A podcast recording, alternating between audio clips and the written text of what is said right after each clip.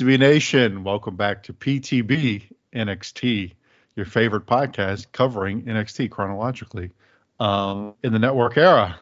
I'm uh, Jambalaya Jake. I'm here with my two co-hosts on this. Um, I'll first introduce. I believe she's celebrating the uh, six years of podcasting. Mhm. She'll correct me if I'm wrong, but uh, Jennifer Smith. What's up, Jenny? Six years, the a long time. I mean, it might as well be 60. But yes, long today is my anniversary, and I'm excited to celebrate it here on PTB NXT with you, my two favorite people. Yeah, wow. Perfect. so to introduce, uh, yeah. So six years. Sorry, I jumped the gun. You think I'm an Yeah, amateur podcaster? Right. No, you can go ahead Well, and bring Tim's me in. um, and so uh, her other favorite person besides me would be uh, Tim Capel, who's already um, prematurely uh, podcastilated. Lord, I got that all fucked up. Um, I wouldn't Congrats. have it either way. congrats to Jenny. Um, I, I guess I just really was so excited. I I could not wait to be formal formally introduced. Six years. It's hard to believe. Um, but but we're very glad that uh, you you stuck it out um, in this this here podcasting game. Um, so do we think that we are the only NXT chronological podcast journey? I've never actually checked. I never have either, but Right. surely not. I don't know. Right. I mean, it seems impossible. I feel like at this point, it's like one of those. Like I don't feel like there's anything that doesn't have a podcast. No Like, joke. Like Multiple. every single thing you can think of, Mhm. which is fine. Like I kind of love Right. Like Norwegian black metal. that. Oh, 100%. Right. Yeah. Sure, that is Cannibals. a podcast. Um, if you were to guess, Jenny, if you were to do some quick, you know, some quick maths, uh, if you were to estimate how many pods you've done, what would you put it at? You know, I was six thinking about that today. Ugh. How many geek and So about- sassies are there? I, I think we ended around 50-ish. Um, 50-ish. which we just kind of well, you know, she moved to Germany, so it's hard um, for our schedules to kind of get together. We never really ended that podcast. We just kind of Right, right. trailed off, but um, it's got to be like 500 at least, if not more. I Oh. mean, I could be way off. Like, it could be more. I think you're probably mean- more, if I had to guess. I think you're at more. Yeah, I'm probably being conservative. It's so many different shows. so. Yeah, like it because I've done a bunch of guest stuff and Yeah. um, you know, all of Right. Extreme Three Way Dance. We have what seven D five of that. Mm-hmm. Talking um, WCW has hmm thirty or something. Yeah, like 30 something. yeah. Or, We're at and 26. This is 30s. 26 here. Yeah, Jenny position has 103. And then, you know, A lot of hours. years, Has, like, yeah, years 10.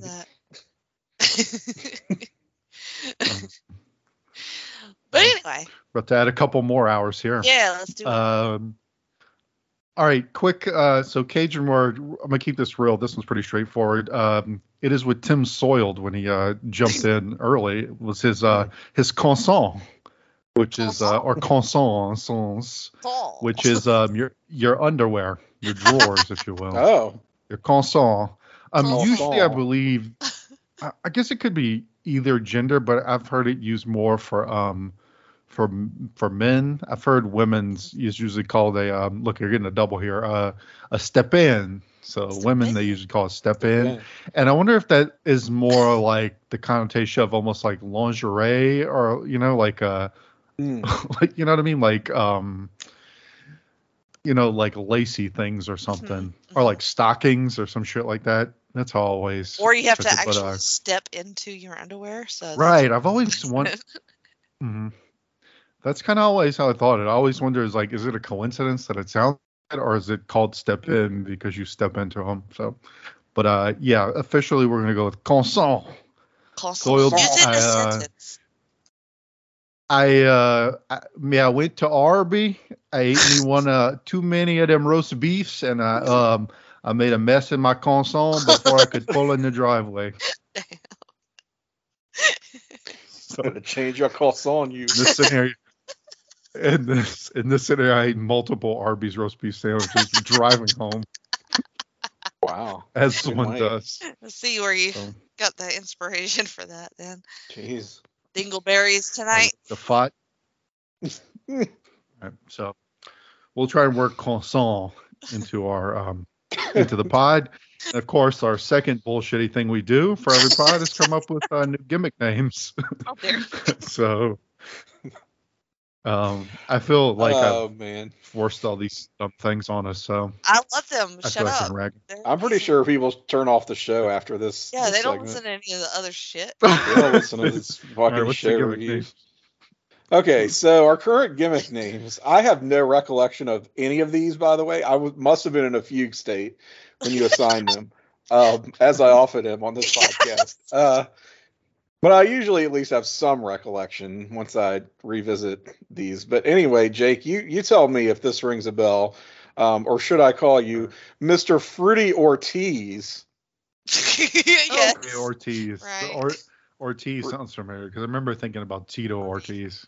Mm, Well, you're Fruity Ortiz. So, all right. Now I am. I wrote down. Um, correct me if I'm wrong. I wrote down Justin Pusser, but perhaps it's pronounced Pousse. I, I don't know. Uh, Pusser. Pusser. Pusser. P Coleslaw. U S S E R. You know, uh, Mhm. Pusser. Jenny. Uh, you. This is one of the worst. Lemieux Sawyer. Oh yeah. Let me. Uh, The Let meat. me- Yeah. All right. Okay, so There we go. I kind of like when I don't remember them. I kind of I get to pop Yeah, all over again because I don't remember 'em. Really? Yeah. Right. So I'm now going to switch to um I will now be Conrad P Blood. Blood with an E on the end for some reason. What? Conrad. B L O O D E. I kind of By like the way, So, uh, By the way, um, Conrad this P is Blood. this officially makes um, uh, e- for each of us our twentieth uh, gimmick here Nice. on PTB Wow, NXT. what a milestone. Yeah. Wow. All right. So Conrad, I'm sorry, P Blood. Why has it got to be Pea Blood. We don't have to fix that. No, it, you can't have pea blood in your Well, name. it's, It, well, it's just Well, an initial. I- I right? just- could be yeah, I Conrad just- Philip Blood. We're I think it's very wrestling fans. hundred percent, all of the crowd is gonna go UP blood. that's uh, by design, like- right? I mean, CP Blood. CP Blood. I like it. CPB. CPB. um. All right. So, peeing blood. Um. Mhm. okay, this is absurd. Just because this is um, this is like two thirds of the name of someone from like I love the '80s. Um, Ian Black. So, Oh, Michael okay. Ian Black without the Michael. just Yeah. Ian Ian Black. Black. Ian Black. Very good. P. Ian Black. Uh, Sorry. Ian Black. Or, or Ian. I I was gonna say, can I Not make that Ian. IN? I would like to make it IN. Ian. Uh, d- I feel like they like. I mean, could also be like Aleister Black. Maybe you're like Aleister Black's uh, nephew or Mm. something. Yeah. Yeah, Aleister, his uh, IN nephew. IN yeah. Norwegian black metal. Oh yeah, black metal I gimmick. like it. Yeah. Can, uh, yeah, you throw razor blades into the in the audience or something. Got Oh it. hell yeah. Yeah. Might be my best Some- gimmick maybe- yet. It's generic. Maybe Maybe ass. even more GCW gimmicks. These are more Oh, GCW shit. gimmicks. Peeing blood, black metal. Hey, look. and then uh all right um and then uh Jenny, this one actually maybe fits you more than any we've ever done. Smokey Walker. Oh, I like it. Loki. Wow. Yeah. I like Right. it. So Holy shit. I already know my gimmicks, so Well, hey, coming soon to a bingo hall near you. fuck yeah. I thought you were gonna say something else, so I'm glad you went bingo on that. Hmm. Conrad P. Blood, Smokey. Ian Black, and Smokey Walker. That is a hot Smokey. trio. The strong 20th, right? I like it. This one's gonna be it. I can feel Yeah, it. Yeah, these are going to catch on. Smoke and walk. Smoke I- and walk. I, I can do both of those things Mm-hmm. At the same There you time. go. simultaneously. Okay. All right. Well, half the work's done. All right. So um, when we last left off, we had covered uh, NXT Takeover Rival, and so uh, we're going to cover the three episodes following this. Um, we'll see how it goes. I think we've established that usually after these big shows, they tend to kind of do more of a um, uh, a fall back down and then slowly pick back up, as opposed to hit the ground running. So we'll see Hmm. if that trend continues on this set. But um, we will start things off with the February 18th, 2015 episode of NXT, where we get a uh, a decent sized little recap of a takeover of our new champs, Sasha and KO. Kind of um maybe the most uh, major change we've seen in a takeover. Looking thinking of it that way, like both major titles changing, which is not something you get uh, a whole lot in the NXT. They kind of stick with the same champs for quite a while. So Mhm. um, we'll see. We are in the Sasha and KO era here, and we Ooh. start with a, um, a backstage promo from our uh, GM William Regal. He addresses that yes, KO could win by ref stoppage. That that is one of the um, official ways that you could win a match and win the title. And tonight, KO will face Neville in a non-title match, and that is a new era for NXT. So um, I enjoy. I, I like earnestness and seriousness here. He is uh, he's very serious about the business of NXT. I enjoy it, but he kind of mentioned sort of what I just said that this is kind of a new era for us here, Tim, with Sasha KO as champs, and we'll see what uh, lays in store. Yeah, good to see the commissioner acknowledging that right off the bat. And I like that he still expresses his displeasure for the new champion. We know that there's been quite some bad blood between Owens and Regal on the path to getting us to this point. Uh, and, you know, Regal's going to do it by the book. He says that Neville, you know, he's he's not in line for a title shot. Uh, he's, you know, he's not even um, he's he's not a number one contender. He just uh, he he has not earned that right once again, but he will be facing the champion in an exhibition match. So you got to figure if he does go over the champion clean, then that's got to put him right back in line for immediate title contention. So uh, we love Neville. Um, we've we've loved what we've seen of uh, Owens here. Now now we're going to see him as champion, and so this should make for a pretty good, interesting dynamic in our main event. a lot of conflict starting out. Um, but I liked uh, Regal's, you know, dick on the table. Like, look, Yeah. Kevin Owens don't run this place. I do. Um, and I really like shots of him in his office um, because Yes. it, it looks like a porn set. Well, And okay. I'll, And I'll run fine. with that. mhm. uh, yeah, um, yeah, it's it's not the most glamorous, but it, it does have some Regal charm to it. it does. Uh, but anyway, our new our, our new champ comes out. He heads down to the ring.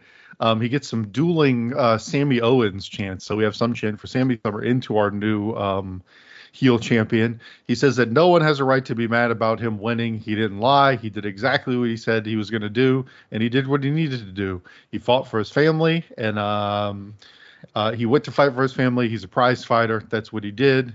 Um, the future uh, is um, the future is Finn Balor is the number one contender. So he tells Finn to pick a date, but no one is going to take his uh, belt. So a very straightforward KO promo. He's still very sullen. He doesn't get he doesn't raise his voice too much here. It's a I like that his character so far is this whole thing where like he takes this really face thing. Is Ricky Steamboat Mm. fighting for his family or whatever, like the most babyface thing, but he's like so curt and dismissive about everything Mhm. being a heel that like it doesn't really get him much sympathy from anybody. Um, and I, I do like that they brought in because if I'm not mistaken, I think before he came to WWE, he was kind of like a place in his real life where he almost quit wrestling because he was kind of worried that it just wasn't enough to like I think he had just had his son or he his son was getting older and he was kind of at this crossroads where crossroads where he didn't know if he was going to keep wrestling because he didn't know if he could really support a family on it. So I do kind of feel like they brought in some of his real life but it's just an interesting you don't see out of a heel character much. Mhm. Um, so I kind of enjoyed him that out, Jenny. I did too, and I I question his sincerity about his family. Like to me, it just sounds like what the heel like kind of thinks the Mhm. audience wants to hear from a champ. You know, "Oh, I fight for my family. Like to me, it rings a little false, but it feels on purpose. Like, you know what I mean? Like that that real Right. asshole side of him that everyone loves, quite frankly, and that I think we do too, Tim. Um, I took that that part of it as sincere only because, I, I mean, I'm choosing to to interpret it that way, admittedly, but I, I just think that's an interesting angle for a heel. Like Jake said, he's somebody who is um, very self-involved, very self-interested, and really doesn't care about anyone beyond himself and his immediate family. Um, like he doesn't give a shit what the crowd thinks. He doesn't give a shit about any of his opponents. Doesn't care about uh, his old friendships. In fact, if you know stepping on those same friendships can can improve his life and and the life of his family, um, as we saw in the way that he just demolished uh, Sami Zayn. You get the the sense that this is a guy who figures um, I got to make my money now. Um, that's you know that could easily go away at any moment. Uh, but friendships, eh, you can you can always work on a friendship if it's that important to you. Like I could maybe down the line reestablish that if it suits me. Like he's just he has this very cold, calculating way of of just running his life and his career, and there's just he's burned off every everything that just doesn't support that that mindset. I feel like this is just who he is now. There's this this total um like cynical asshole who Mhm. uh, is just this like selfish piece of shit basically but i mean it gets the job done right he's he's got the skills to back it up and he's right. He hasn't he hasn't told us any lies so far. He hasn't he hasn't done anything that he hasn't said he was going to do. So none of this should come as, as a surprise to us. So i'm i'm liking this character a lot and the whole prize fighter aspect of it. You know he's um he's like establishing his brand as a guy who uh, kind of similar to Brock Lesnar, not to not to directly compare the two, but sort of an NXT version of that, where he's not going to show up for just any old match. Like if if you're going to see a Kevin Owens match, it's going to be an important title defense. It's going to be for some major money on the line. That's all he's interested in. So yeah, I I'm pretty on board with with this. I mean, any character that is this strong but also enhances the prestige of the title that they hold is really a win-win for me. Right, and we we I feel like we just don't get many like like quiet troll heel champions. Like usually if they're like trolling the crowd at all or like trying to get under their skin, it's loud and like in your They're face, loud and he's being obnoxious so it. Yeah, right, they're, right. they're like a Seth Rollins. quiet. That's like I feel like Seth Rollins is the only Right. heel they know how to write anymore. Just I mean, and not to you know, I don't know, go off on a tangent there, but it just seems like we've lost a lot of versatility of different types of characters that still fit a heel mold. Yep. But uh, yeah, I'm digging it. Uh, so we will continue on. We're going to see the debut of uh, of Rhino here. So kind of out of nowhere, we're getting up, going up in NXT, and he's going to be facing uh, who will later become Elias, but right now he's on Samson. And uh, we go in. They call Rhino the Man Beast, which is kind of a funny name. But uh, he pretty much just goes in there and gores the shit out of Elias Samson. So uh, I rated this gore because it was just a gore he gored him. Gore, gore, gore. The man beast gore. Jenny, what'd you think I of Rhino Gore rated and Elias gore. Samson? Oh, God. I mean, come on. I was like zero, then I was like I turned that zero into an O, and then I wrote gore, and I was like, this is a PTB NXT score. Um, is it the debut of Samson? Have we seen him before? Uh, I think he's been used as a um, non-competitive enhancement Okay. He's I couldn't previously. Definitely been in the Rosebuds also. I was thinking he was a rosebud. Mm, Um, so prominently featured, obviously, right. before this. and I mean it was fun. I mean I don't Rhino's Rhino. I don't know. I don't know how you feel about Yeah. Rhino. Uh, some people like him, some people do not. Um, Who doesn't like Rhino? Come on. yeah, I don't know. I think he has a like weird, fun, manic energy um, during the Mhm. squash. So it wasn't like, oh, I gotta sit through another squash. It was like it was it was a squash on drugs. Tim. So you're, so you're breaking your rule of, of giving squashes a dud Yeah, for the sake of. I, I thought you might. I thought you might. I'm glad you did, because uh, I also dig Rhino. Um, he is apparently ageless. He Rhino looks exactly the same as he did in 2001 here in 2015, uh, which is pretty awesome. Um, he's one of those guys. I mean, uh, I won't go so far as to say Arn Anderson esque, but he's just another one of those guys who seems like he was never young. Therefore, you can't say he is ever aged badly. Um, but anyway, great to see him here in, in NXT. That's a that's a nice little pickup. Uh, and boy, does he demolish um, poor Elias here. Um, I'm going to go ahead and I mean my rating was I went the standard you know half star squash, but I'm I'm going to go ahead and change that to gore as well. nice. Half gore. Half Gore. goal. half gore. Yeah, I, I can't explain it, but he's like of all the like randos we see show up here, he's like bringing me. He's definitely in the upper tier of joy seeing him just show up with his Yeah, yeah. insanely gore, girthy body. That's the only thing I feel like changes about him. He's like various levels of girth. He looks the same, but he's like various thicknesses throughout his um time. And I don't know. I feel like everything I watch, I watch all these different promo like NXT and and TNA, and he like shows up everywhere. He's just in every promotion randomly. Well, and especially fun. compared to like a, a Brodus Clay. Remember, like they Yeah. thought they were gonna get Right, the rub right. off of a, a fucking Brodus Clay, which Mm. I mean, I guess he was all right for those two episodes, but c- come on, like Titus, like what are we doing? Right. He's not getting like a pop on just appearance like Rhino's gonna get. Rhino, yeah, Rhino is actually a name. People remember him. He was reasonably accomplished in multiple promotions. Yeah, so Mhm. this this works. And a, another thing I like that he does, so we head backstage and Finn is giving a um, a promo, like a little interview, pretty straightforward. Just says he's not intimidated by intimidated by KO. He's gonna go after the title, kind of run of the mill stuff. But then as he's finishing up, Rhino just stalks by during the interview and like looks at him. So I kind of dug that too, that he was kind of acting like a literal Rhino. So that kind of gave him some bonus points too. Ben said anywhere, Um, any place. And I was like, that's the same thing, Finn, but okay. Anywhere. Anywhere, any place, any place. I was like, uh, I don't know. That bugs me. I don't. I get it. Uh. Anyway, I liked Rhino repetitive coming by. cliche. Yeah. yeah. I didn't notice that. This- you're right. Right.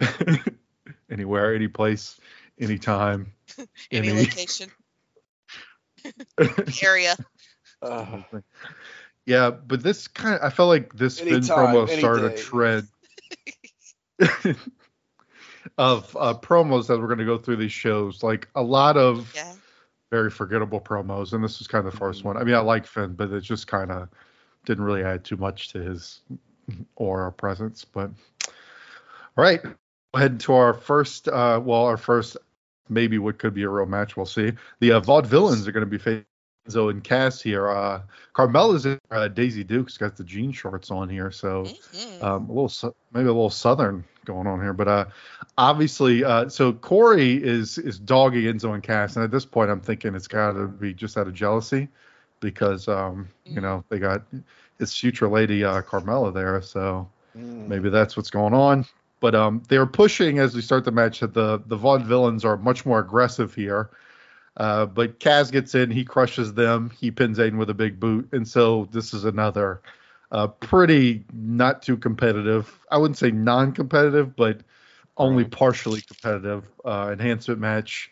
Uh, Vaudevillains, more like the job villains. I want to start on this. They came in and came in and got fed to Enzo and Cass. So they're I don't know. They're, this is an early stock falling, I would say, for the Vaudevillains, uh, Tim. Yeah, I'm with you, and I feel like we've seen this this exact same match a million times.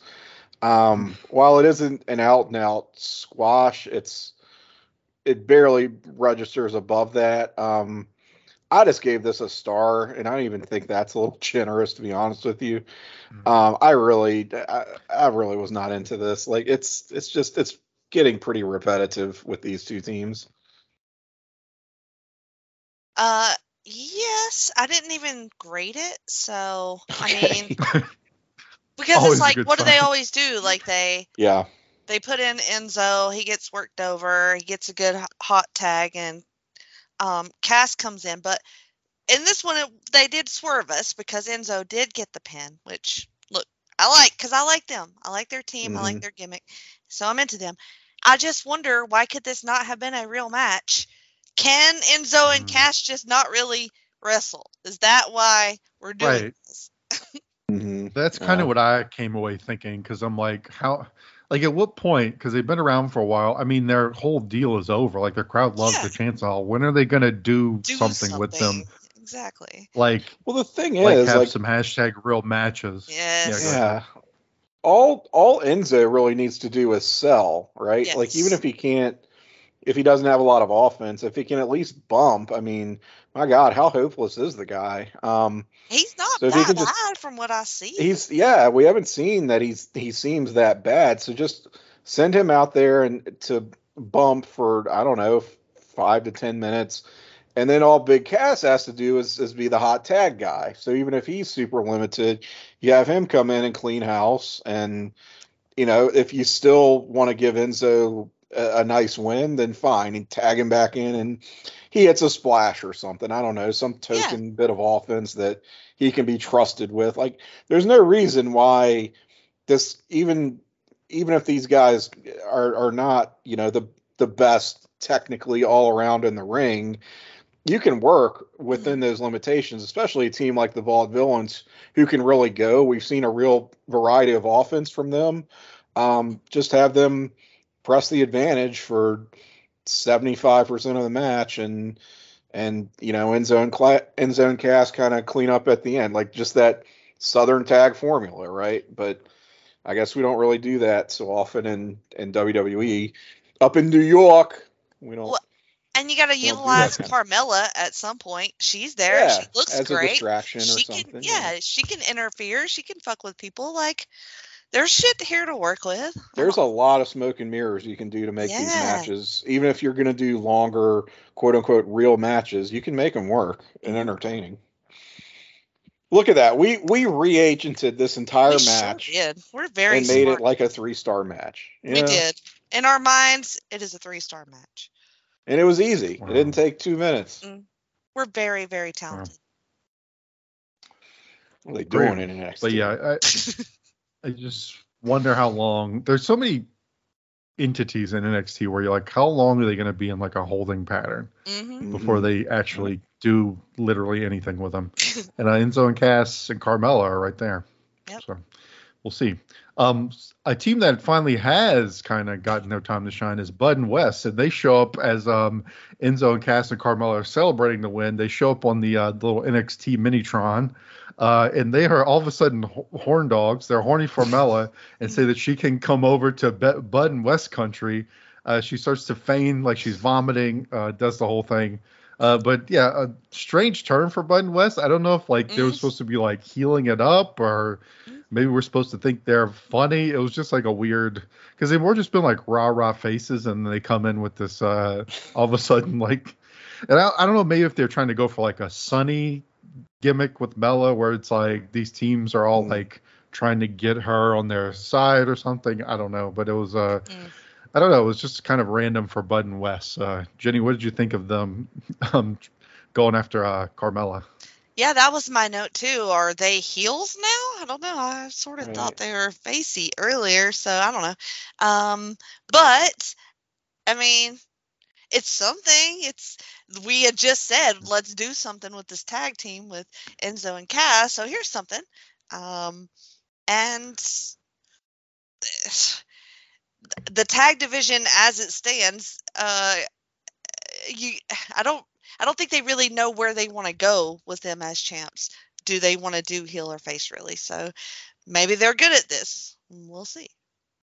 Yeah, it almost it almost feels like they are transitional tag team champions while there's not another obvious team in waiting. Exactly. Um, it's a little bit confusing. Uh, yeah, and, and they also act like Enzo and Cass are not in the same ring while they're um, addressing Carmella, which is odd. Um, it's almost like are they are they trying to to needle Enzo and Cass, trying to get under their skin? That would make sense if they were the ones challenging like Enzo and Cass for the the tag team titles, you know, trying to play head mm-hmm. games with them. But there's no reason for them to do that as the champions. Like they should be the mm-hmm. ones being pursued here. So it just comes off like like Jake said that they're just weird horn dogs for Carmella all of a sudden.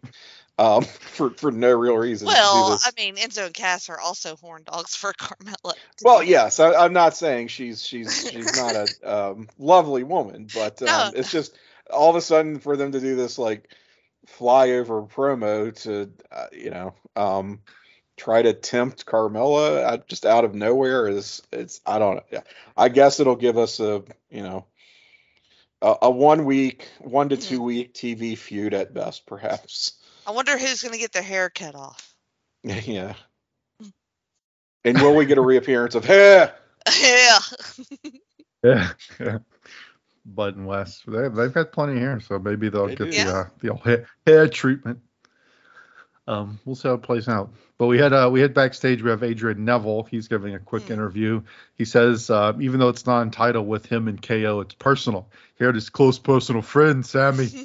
So um, uh, and he does not want KO to forget him. So um, sure, they're close personal friends. I thought they had kind of a rivalry going Yeah. where Sami and Adrian almost didn't like each other at one point, but uh, both you know, whatever. threatening to turn heel on one another at various Mhm. points. Yeah. Right. Hmm. Close, close personal friends. But that that's business. They're still friends. Yeah, water Uh, under the bridge now. And I like how he said I thought he made a good point where he he was the champ for a long time. He is used to being hunted and now he is the hunter. So Yes. it was a good little turn of phrase. And he always he he's just man, he's just perfect. Look, he's just good. He he can Yeah. talk. I mean he he you will not find a bigger stand than me for this guy. Right. I'm telling you. I'm glad he's he still just- around. Me too. I know. And well, Right. anyway, I'm Mhm. I'm not going to get into um, yeah, no. AEW spoilers or anything, but it is nice to it is nice to still see uh, this th- this uh, man getting his due today. Um, yeah, I think you guys pretty well covered it for me. This was a good promo. Everything Neville Everything. does and says just seems believable to me. Just seems legit. I I mean, we've acknowledged that he's not like the best talker in the world, but whatever he's saying, you're like, oh, I totally like buy into that. I completely Right. see where he's coming from. And he's not yelling at Right. you. He Mhm. makes you lean into it. Like he's just Mhm. measured and calm and for the most part. And, and even with the accent you would think that it would be hard to understand him, but I don't know, I never really have trouble with it. And Uh, it's yeah, quite pronounced, but I don't know, the, just the way he speaks, it works. Yeah. Right. He at least comes off as like authentic. He doesn't come off as like forced. No. Like even if he's not giving the most like interesting pro ever heard, he at least doesn't come off fake, which is a good thing. So you're kid. Yeah, That'll this get very you easily could have far. felt like a very fake manufactured backstage promo, like a lot of them do, right? And it doesn't. It it because he is so poised and experienced, and we, you know, I, I guess we're a little bit biased, tilted in his direction, but still, um, it comes off a lot better than than other guys do in the same uh, set of circumstances. All right, we do some uh, quick hit promos from our uh, women here. We Bayley says that she put her heart out there at uh, Takeover, but she will get her chance again. So kind of just continuing on with the Bayley story of never quite getting there. We then cut to Becky. She says she also gave it her all, but she kind of puts the blame on Bayley, saying she screwed up and is the reason that she that um she did not win. But she is happy that Charlotte lost the title. So real quick basic stuff just to kind of keep all this in our heads. I don't know if you guys had any additional thoughts. No, just to like like you said, remind us and tell us that the women are going to be um you know not giving up chasing after Sasha. Yeah, nothing wrong with this. I, I like that they are pretty much just reiterating everyone's alignment here, Mhm. um, particularly Becky, who's been a little bit hard to pin down. I feel like where you know she was with Sasha, then they kind of broke off, but she super hates Charlotte, and now she seems to have some beef with Bayley, which um, I like putting putting that heat on them. Gives us again some more um, decent, another decent TV program potentially. Uh, so yeah, it's a nice little resetting here of uh, the women who are not in the immediate title picture. All right, we had the CJ Parker. He's in the ring. He's rocking some jorts, which is not his typical look. Uh, very upset that he Oh, wasn't boy. booked on Takeover. And so he's coming in and he's going to take over the show. He's ending the show and it's going to be his take. He says he's taking over the takeover, Takeover. and then he's just wrapping the ring, wrapping the ring in caution tape. And then some wild man with some mystery man with spiked hair comes out and is revealed to us that his name is Solomon Crowe. Uh, he looks like Eric Young from 2005 TNA with black hair. Um, he's like hitting the mic on his head. Um, he comes in, uh, wipes out CJ Parker, and then says, "No, back to your regularly scheduled program." I- Yeah. I guess he's so they do the computer thing too, where it's like it's we've been Uh-huh. seeing like the teasers for it, where like the screen gets all glitchy. So he's like a computer hacker or something, but he's also like some punk, like street punk guy because he's got the spiky hair and his something? it's like he's a, I don't know. I was trying to figure out what the fuck that he's supposed to be. Terrible name too. All of our names we had earlier are better than Solomon. are better Crowe. than Solomon Crowe. What y'all mean? Y'all don't like Solomon Crowe? He's uh he, No. he fell out. I guess he fell out of that uh, early '90s movie Hackers, perhaps. Um, I yeah. Um, it's it's very um, disappointing. Is not really the word that this is the payoff. I mean, this was like a few weeks that they were doing the weird glitchy stuff like it to and they started out really subtle about it where we were like uh what happened to the Did I stroke out? Yeah. yeah this production here for and then it, it kind of gradually increased to the point that you realized oh they're building up to something here this is they're they're going to debut someone and, and pay this off and wow that um solomon crowe is our big payoff um i oof um swing and a miss guys uh i don't know what to tell you He looks like he looks like a garden gnome dressed as a biker. Like he, with the spiky hair and the spiky beard, and his face looks like Jon Favreau, like right in the face. And he's sort of short and stocky. So Gnomes of Anarchy. yeah, it was ill. Yes. He also kind of looks like a, a a would-be clone of the guy from Sum 41 who was left in the oven too Yeah. long. yeah, that guy. Um, I like it. I like it. I, I'm sorry, I know this is a, a bizarre variety of takes on this no, no, no.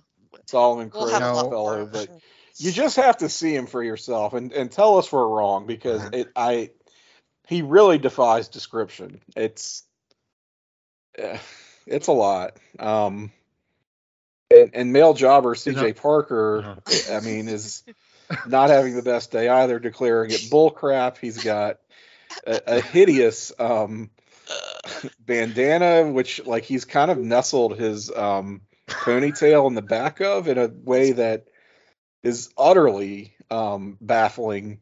Gross. yes. And it's yeah, um, uh, it- this is this is wrestling, folks. it's funny because he comes out to the ring. He goes, "I hate NXT," yes, he does. and it just it got me. I was dying because, like, Shoot. look, it's ridiculous, but he always sells it. Like he Mm, does it. Like he does all this embarrassing shit. Like everything that he does makes him look like a fucking fool. But he's growing on me to the point where I'm admiring him for it. mhm. Uh, which is just how I roll, apparently. no, I get it. I mean, he's. a- so when he lesser- screamed that, it just got me I know. because he's fed up. lesser- and he strung that tape all over the ring. I don't know. I just I enjoyed it for whatever reason. Yeah, a lesser talent Nope. probably would have, um, Crumpled. Yeah, given up by now, just thrown in the towel. But Now we should mention Wow. who Mr. Solomon Crowe, what he's known as nowadays. More I was gonna ask because I don't know. Yes. okay, It's uh he is Sami Callihan, who currently wrestles, I'd imagine for like indies and stuff, but mainly he's in TNA right now. uh huh. I mean, I guess I'm sure he does. Yeah. Well, and CJ Parker is Juice Robinson, right? Yes, yes, Juice Robinson. Well, I think So like, have they had CJ like Parker- maybe an, uh, an epic feud at some point in TNA? Do we think like there's that's entirely possible given I mean I the last think few years CJ got some notoriety and um in Japan is like where he got his biggest break. really Funny enough. okay. Oh my Yeah, God, think so. CJ Parker's fucking Toni Storm. Is that right? Um, I believe that is for, yeah, I, I think she is with Juice Robinson. Wow. Wow. See, even okay. Mm. All right, that changes. things. He's he's got the juice. He does.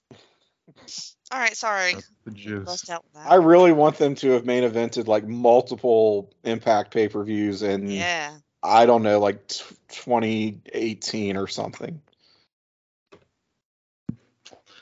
I want that to be true, even though it's probably not.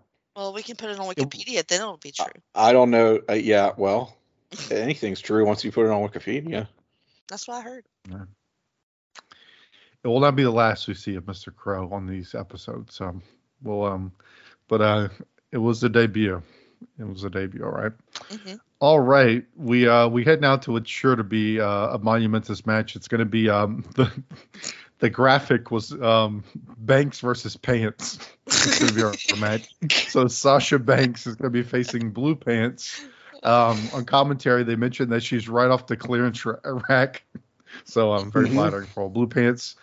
Um, all the women I find have to have these like crop top shirts. Like Sasha has one here. Charlotte always has it. I don't know what it was like standard Mm. issue in NXT, but they all kind of rock this. It reminds me of like in TNA when all the guys have to have like the uh like the AJ Styles little shorts Yeah. as their tights, as their trunks. I don't know if this was just like the thing at the time in 2015 NXT to like have their normal gear, but then wear like a little cut off shirt at the same time. I don't know. Something I've noticed a lot in the I NXT love women's. that you've mentioned that because in one of my Mhm. notes for one of the later matches, Charlotte has a cute little crop top on, and I was like, she needs to bring that shirt back because I need one of those. And it was Yeah. like it said something if you're gonna do it on the front, and then the back said just do it or something like shit like that. Hmm. Do it, Hmm. not just do it, probably. very popular. Um, but Do it. do it. Do it. the the match though, uh, pa- oh uh, pants. She frustrates Sasha by kicking her out of the ring as Sasha's taunting her on the apron.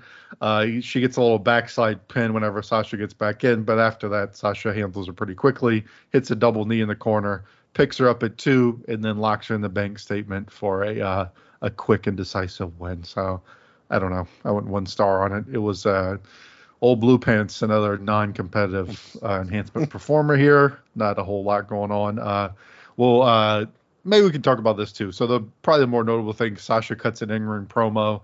Uh, Greg asked what it means to her to be champ, and uh, which I thought was a, like it sounded like a topic of like a fourth grade essay. Mhm. What does it mean to be champ to you? Like Yeah. it's like those um patriotism essays where it's like, what does it mean to, what does it mean for you to be an American? It's like I don't know, I'm ten. Um, like it was just horrible question for a grown man to ask a grown woman on TV. But anyway, she says that it means she's the best and she's the boss. So again, the whole package here was just to you know assert Sasha, give her a quick win, let her kind of heal off on Pant, Blue Pants, who's kind of a goofy gimmick, It's- and kind of do her Sasha stuff. Jenny. Um, yeah, I I didn't mind this as like a, just a quick little dominant win for the champ who's, you know, cocky. She's newly freshly minted champ, so she needs something like this and it's fun and I thought Blue Pants showed, you know, some attitude by kicking her off the ropes and onto the floor. Uh, uh, and I liked Sasha getting real mad about that. Like, bitch, who do you think you are? Um, so, and then when she stomped her on her uh, stomach in the corner, that shit looked legit. Like, in a way, like Sasha's. In as much as we've seen Charlotte grow and and everybody else in ring, Sasha I think has lagged a little bit behind for me just because there, I don't know, there's something about her that I don't totally buy, but things like that, the little details like that are starting to win me over on Sasha. And this helped the whole match match helped uh continue that trend. So I, I ended up giving a half a star, Tim. Um, I would a whole star on it, uh, much like Jake, only because while it may not really merit that, it's it's not much of a match. Let's face it. It was like you described, Jenny. It was the little things that um, I appreciated, and I admittedly am just kind of a little bit of a mark for Blue Pants. I I don't know. I just I think she brings a little something to as goofy as this gimmick is. I j- it just pops me. It pops me every time I see her, and she always brings a little something to these um, otherwise nothing matches, and uh, I appreciate that. So um, yeah, it's. I mean, look, are we really grousing over a half a star or a star? It's it's it's Yeah. no great shakes, but um, that's what I landed on anyway. Also, I, I agree with I'm y'all. sorry. It's a good. I- no, go. uh, I had No, go ahead, Jenny. thing. Um, Mhm. why do we let Sasha just walk? Well, I, I mean, I, I kind of had debated about it. Like, okay, she wins, she does her sassy promo, and she stomps off victorious. But I feel like why not have Charlotte come out here or one of the other ladies and Mm. you know start up something again? You know, with her. Mhm. Um, Charlotte since- most likely, but you know. Yeah, we saw them. We know they're backstage. They kind of had words earlier. mhm. Um, I don't know if if someone's not going to come out, then maybe you do this match and then run the promos back. Like Right. it's it's weird that they established that. You know, you've got these women who are, um, you know, not not feeling too great about this um, Sasha championship reign now, and they're hungry still, but they don't have anything to say about this. Mm. Is it an automatic rematch with Charlotte now, or do we get to have some sort of fight for a contendership? Or Right? They haven't they haven't really They haven't told really us one way or another. that's what I'm saying. Like they they could put something here to tell us, you know, Yeah. which way we're going Right. with that. Um, but it is sort of the way they do things on on NXT is kind of like it's a good point because like if this was Raw, I think what you said is probably what happens. But they have a weird like I find on these they kind of fragment everything. Like they don't do a lot of like confrontations like in the ring and stuff. Everything most of the shit happens like backstage. It is kind of a different you know, now you mention it, it is kind of different than I They feel kind like of they do yeah, things on the bigger shows. they kind of make the match and then supply the storyline if there even is one. that makes um, sense, yeah.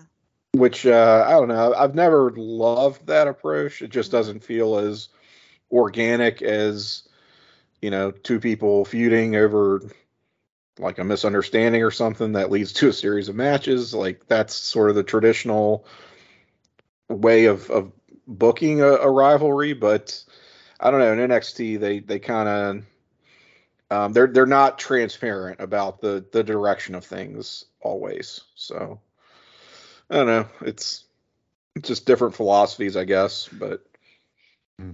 Doesn't always serve some of our our up and coming talent, so to speak. I do agree with you guys though. Was it good compared to a lot of our squash matches? She at least got like some character stuff and. Like we see a lot of squashes I find on these where I don't feel like a whole lot gets accomplished. hmm Baron Corbin, we're looking at you. Yup. So it was good that, like you guys said, that she got to kind of get her heel character over, like kicking blue pants off the apron, all that. Mhm. I agree. All right, so we go now to Dr. Chris Amann. To this, this was an odd thing. So he discusses why they stopped the match in uh in the Sami KO match. He says there was worry of a concussion. Uh, they checked him out. And he kind of just ends this up on like, well, he ended up he's doing fine. He went to Abu Dhabi for whatever tour and we called him up. He's doing okay. It was just uh, like you would think they would make it seem like you know we're still not really sure if he's mm-hmm. okay. He took like a heavy beating, but instead they like go the other route where it's like, yeah, he really wasn't hurt that bad. It wasn't even that big of a deal. Like it just kind of it's like so we stopped the match for what something that ended up not even really like being that big of an issue. I don't know. It was just strange. It was. That that's the route they went. Like it was maybe like they me, were trying yeah. to save face a little bit so that Sami didn't seem like such as much of a yeah, as much of a loser who's constantly getting kayfabe injured, right? Because he mm-hmm. he did the angle where I mean the night that he won the title, KO debuts and beats his ass, puts him over the uh, the ring apron, and then he's he's off TV for like the next two to three weeks or whatever. Um, and and we're basically gonna do we're gonna run that back in their in the first matches that they have and have Sami get totally um, dominated and decimated, um, which is fine. But to have him be injured yet again on top of that would be like, all right, come on. Like how much how, how much of an underdog does this guy have to be where he's just eating shit constantly and there's always some excuse why he can't wrestle. It's, you know, is he made of glass? What are we doing? Yeah, that bitch went to Abu Dhabi and shit. He's fine. What? what he's fine. Yeah, he's doing yeah, his thing in Abu Dhabi. That's why he's not here. Yeah, that's the real explanation. All right. So, well, anyway, he's fine. We'll hear from him a bit later. Um, but we'll go to our main event, which uh, we'll see if this could spice things up in ring wise since we had a pretty tepid show in that department. It's going to be uh, Neville versus KO, uh, non title. Uh, Rich on commentary calls the KO fans the Kevinaniacs. So I'm sure that'll rolls right off the tongue. Sure uh, we get a slow K. Uh, um, we get a slow KO beatdown as we've kind of seen from KO here. He grinds a headlock. He kind of trolls the crowd, talks shit to the crowd while he's got Neville in the headlock. Neville twists out of it, hits a DDT. Um, uh, no, sorry, I should say Neville twists into a DDT while he's on his shoulders. He starts a little comeback. He hits an absolutely sick moonsault uh, to the outside. Um, I felt like he was in the air for like five seconds, just incredible hang time. Uh, he's taking advantage of Owens bailing, so I enjoyed that. Like every time Owens would try and bail and do his heel stalling thing, uh, Neville would do some kind of like aerial move, so kind of taking that away, like not letting him escape like that. Um, he does another it, like insane 450, like off the apron to the outside, just incredible shit that he's doing to the outside. Um, he gets some Germans. He has to struggle a bit to get uh, Big KO up, but he gets him up. And um, all I can think at this point is that Neville's offense is just it's just fucking incredible. I don't know. Everything he does just I know we say this every single match he has, but it's just true. I don't know. Like the the 450 to the outside was just like he did a 450 yeah. with like two feet of falling clearance. Just yeah. insane stuff. Um, but anyway, he goes for like he does a reverse run. He spikes KO. He goes up for the red arrow, but misses that.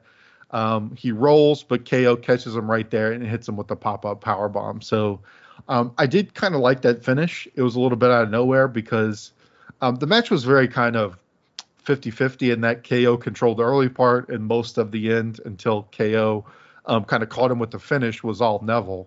But um, I do like that they're getting the uh, getting the uh, out of nowhere part of the pop up power bomb over here. Like that, even though he got dominated, he can kind of hit that pop up power bomb out anywhere and take him out.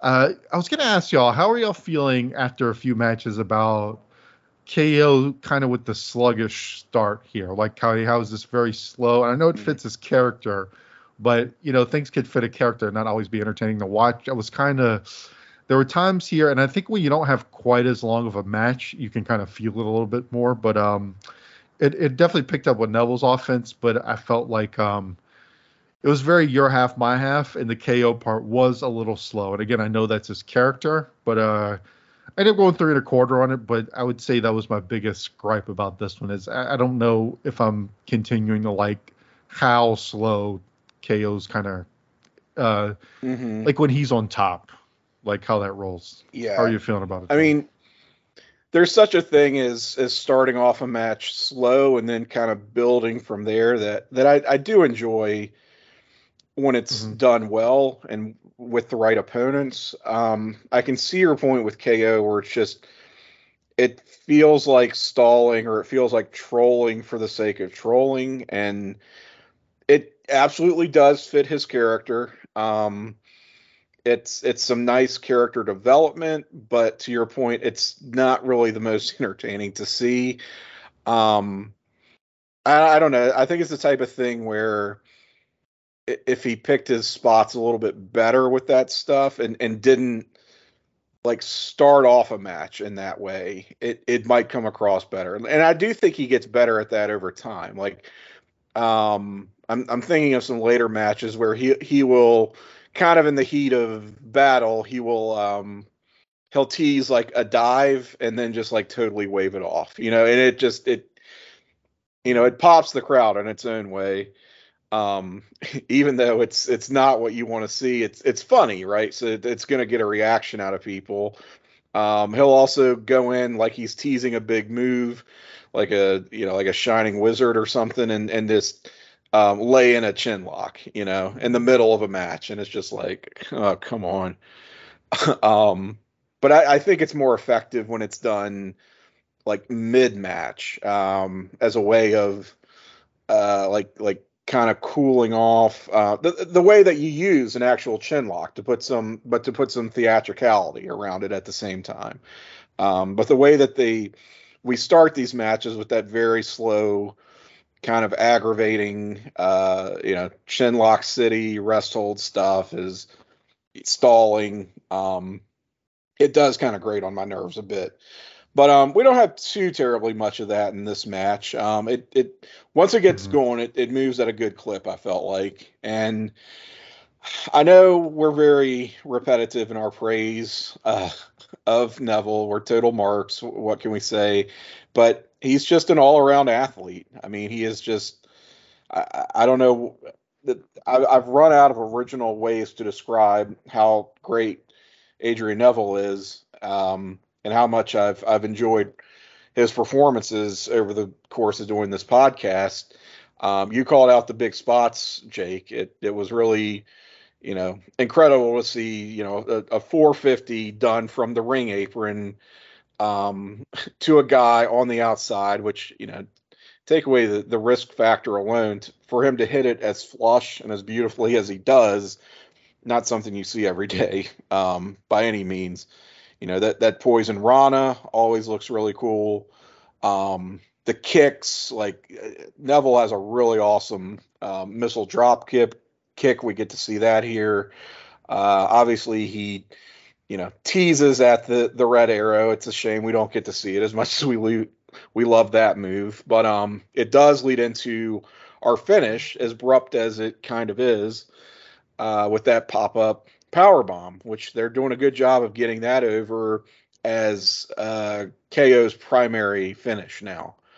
So um and I think that's important because I always like when guys have, you know, not only their their primary finisher, but also like off to the side, like their their MDK finisher that they don't do, they don't pull out every match. Which, you know, in the case of Kevin Owens, it's it's that um, that power bomb across the ring apron. Like, if he had to do that to put guys away every single match, I think it would get a little old, right?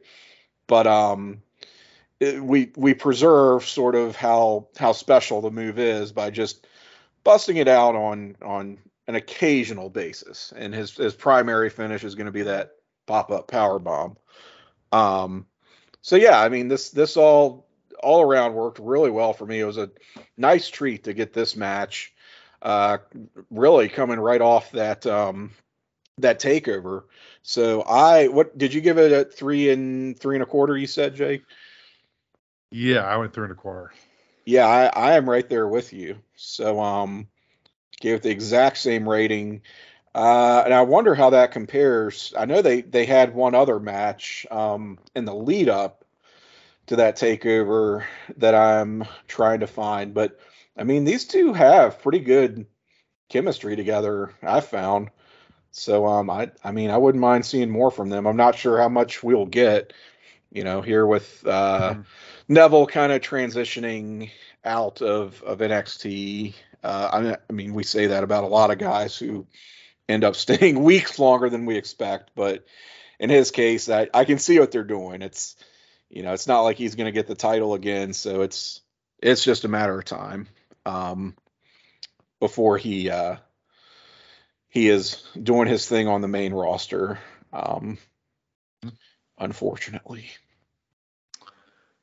I was with you. Yeah, the KO stuff didn't, but I'm kind of with you. I feel like if he if he would have mixed it up and it wouldn't have been so like okay slow KO in the first half and then Neville unloading the tank second half and be so like segmented like that and they maybe mixed it up a bit more, I could um I could see like getting even higher than this, but still very good, like you said. Um, yeah, you can tell they, um, they've got mhm. like a better match in them um, potentially. This Right. this wasn't even them topping out at you know what they. I mean, it's a good TV match, right? But if if they wanted to, they you feel like they could go out and put on like a fucking five star banger on pay per view if given the opportunity. all right, so Jenny, how you feeling about it? So yes, uh, I would agree. Neville being an all-around athlete and all-around hotness, because my first note is fuck Mm. when Neville comes Okay. out. Like, I mean, the man is um, striking. Just put it that way. But um, KO is such a fucking jerk that the whole first half of it just hurt my feelings because he just Oh, fucking beat the shit out of Neville, and I didn't like it. and I was like, damn it, because it makes you feel real torn. Because it's real good, like KO is real good, but I I don't know. It's it's just not setting with me well. And then Neville starts his comeback, and when he uh, reverses uh, one of those moves, I forget because he does a, he did a couple, but that first one was like a real like holy shit. the Um, DDT. the DDT, yes. And Yeah. then he does a sweet moonsault. He does uh the holy shit 450 to the floor. What the fuck, dude? Um and then just just the not I mean, even when he's just doing a suplex, like it's it's it's so good. um and but KO, you know, I, I didn't expect Neville to win this. Um, and KO pretty much power bombs him directly to hell. Um, and really, that that really hurt my feelings even more. But I did give the match three and one quarter stars, like you guys. And KO Mm. looked like a fucking beast, and I hate to see Neville lose. Yeah, So- I mean, it's hard to get past that inherent bias that we have for sure. But um, good match is a good match, and Mhm. it was a good TV main event here. Yeah, slow Agreed. build to a Kinda. to a good ending. Right. Right. So so on that, our overall thoughts. I so we kind of just mentioned it, but like a lot of squashes, but we did get a few little developments here and there. I thought the Sasha one, like we said, at least accomplished something in getting her Mhm. character over at a few promos. And as we said many times on these, if you get a pretty good little banger main event, it kind of saved these because they are so short. So it ended up bringing it up to like a five out of ten for me, just because um, the main event was so good. I agree. Five out of ten. Five out of ten sounds exactly right for this show. All right. We'll chug along and see if our uh, our next one will live up to uh, the the lofty five that that one was. so we'll move on to February 25th, 2015, and uh, we will come up with a, a random match to start. It's going to be Itami versus Bull Dempsey here. oh Um, my God, you guys! yes. I wrote down Bull Souza. I swear to God, I, don't, I did not mean to do that. Uh, shout out to our slip. good friend and listener Matt popped. Souza. Yes. It is so accurate.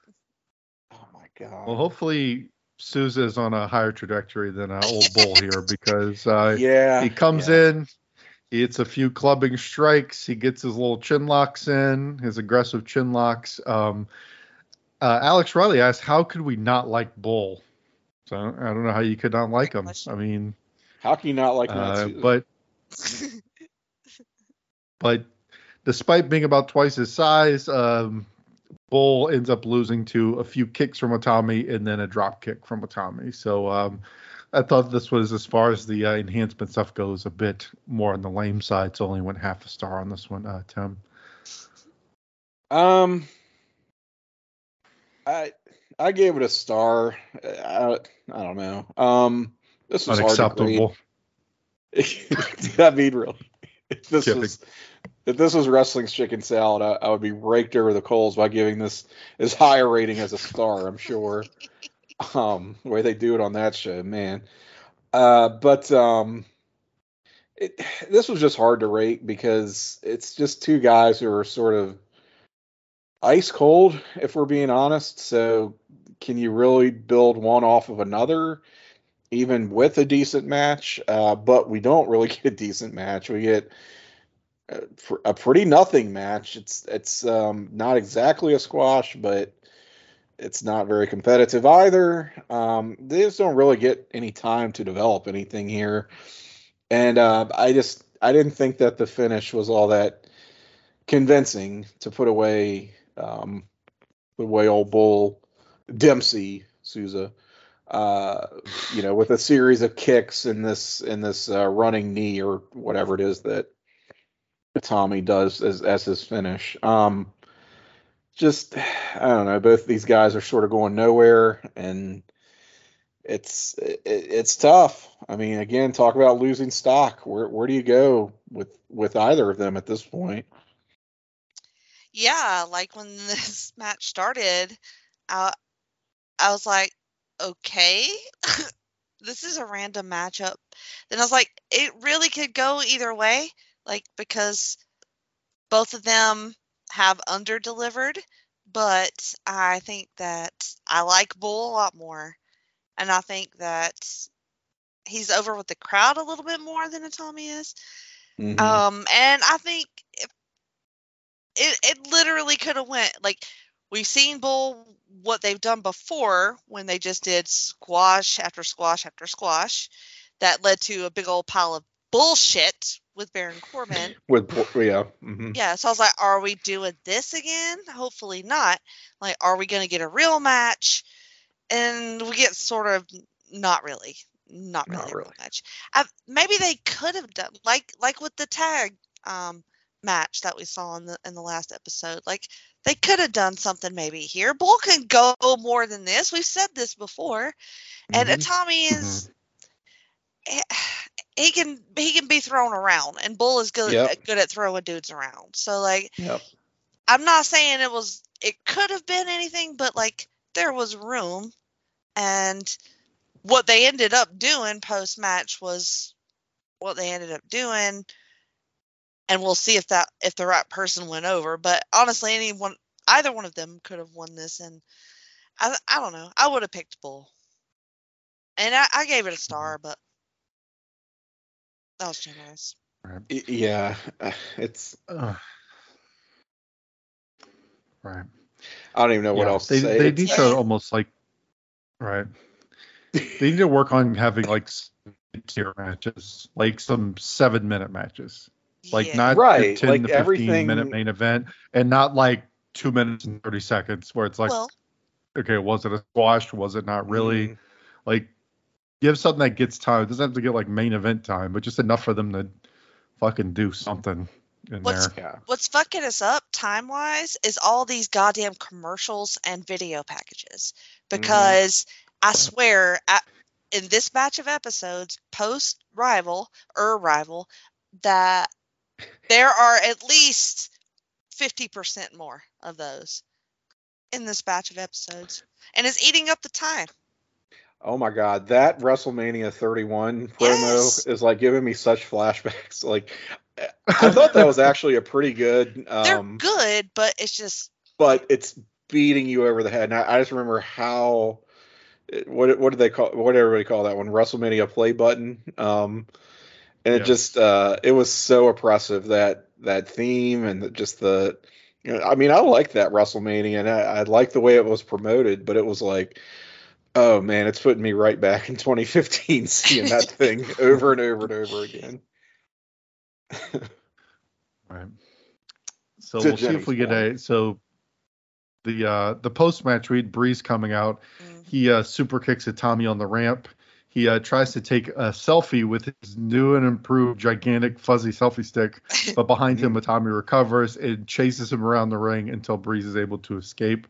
So this definitely felt like trying to, like two guys that they're kind of into that we've seen them obviously kind of, I guess have like bigger plans for. Mhm. Now they're sort of both meandering, so they're going to stick them together and see if they can, Right. you know, get something out of it.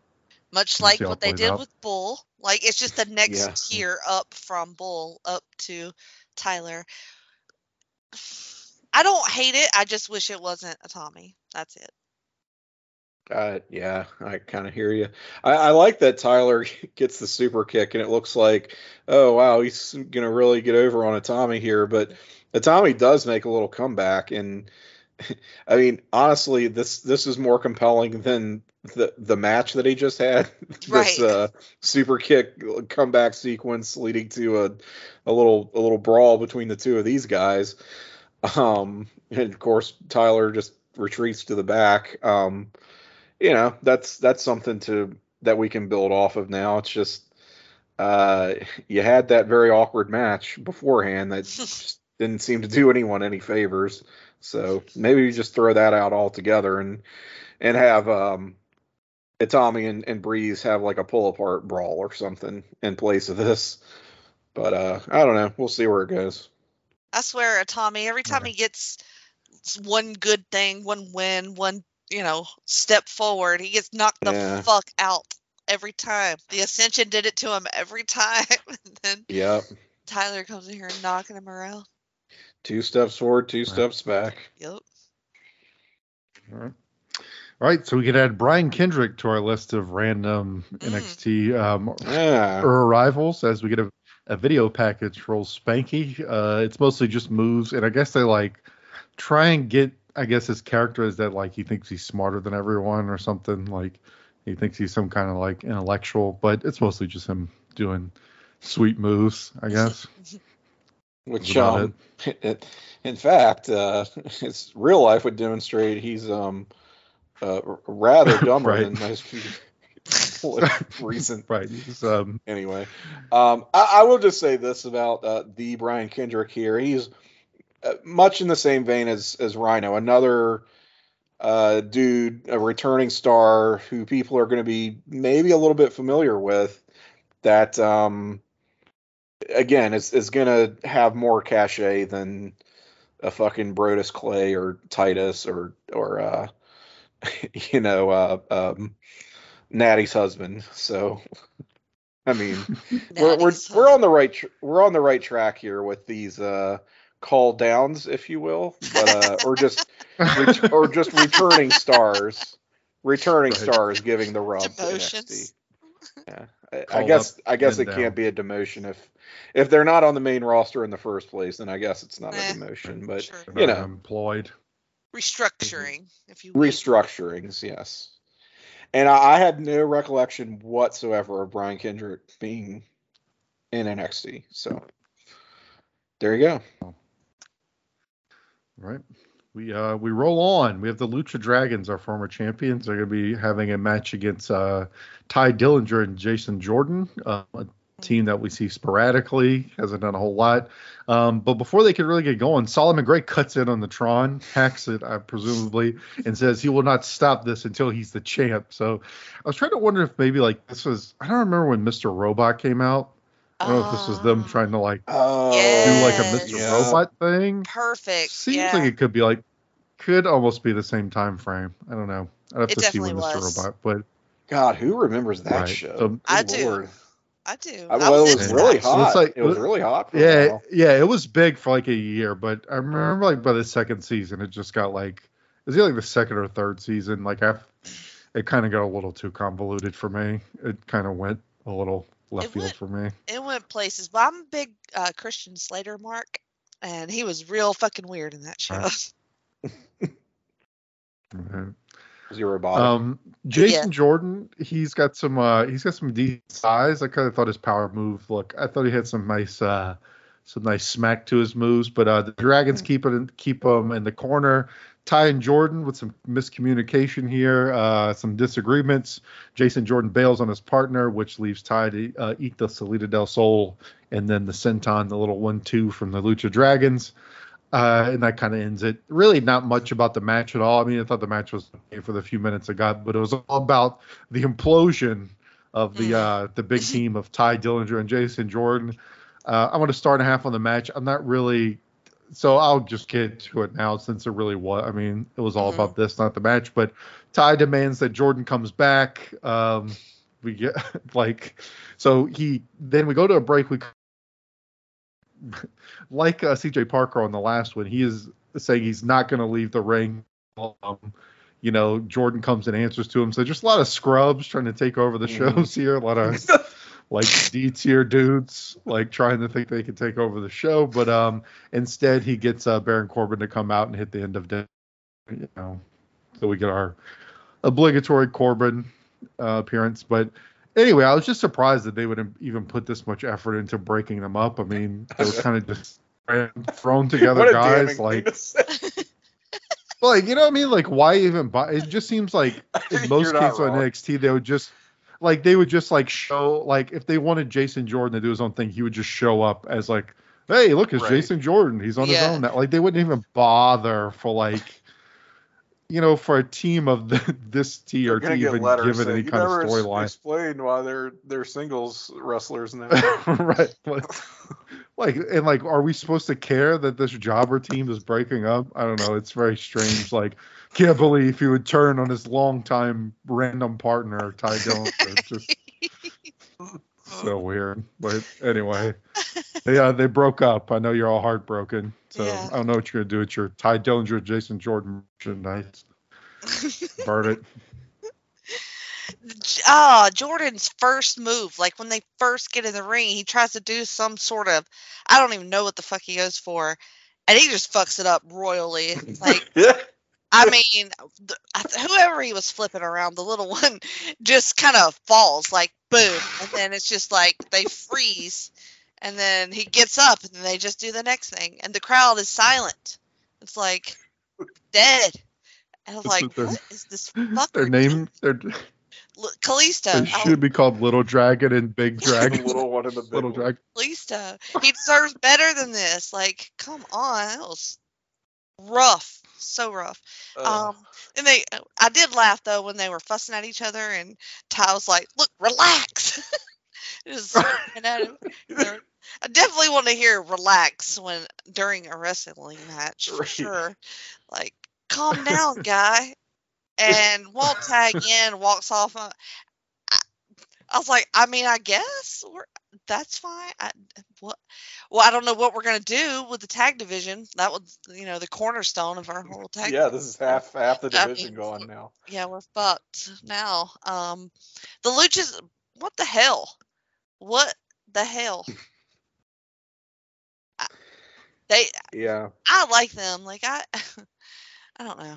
This is all just very awkward. And then they put this Finn package like in the middle of the two things. I don't, I, don't know. It would.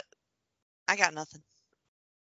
Um, well, I don't have much. I uh, much like uh, Vaudevillains versus Enzo and Cass, I feel like Jason Jordan and Tye Dillinger versus Lu- Lucha Dragons is a match we've seen a hundred thousand times. Even though we probably haven't, it just it feels like that, and uh, I'm pretty over it. They don't do much in the match, um, except notably botch the first move. Yes. Jenny, you call out. Um, I will say that in spite of all this, I uh, I gave the whole thing a star and a quarter only because it it entertained me, if if not exactly in the right way, and Right.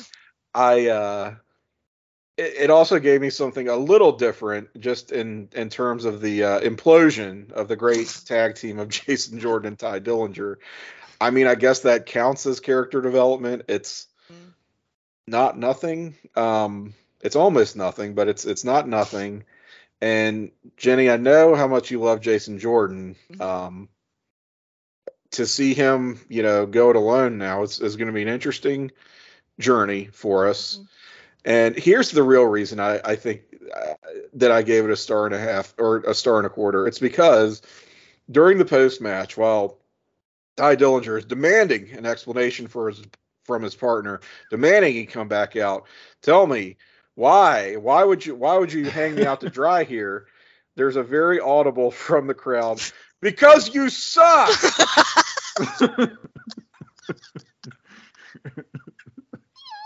and I died.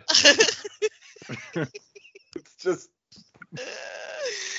could not have timed it any better. Amazing. Amazing. Um, and then what happens after this just is just kind of icing on the cake. I feel Right. like.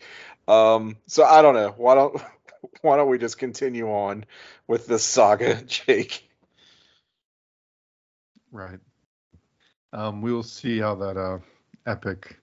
Yeah, well, I think we'll see a bit from Jason Jordan later, but um, we get a few kind of quick backstage little promos. Charlotte guarantees she's going to get her title back.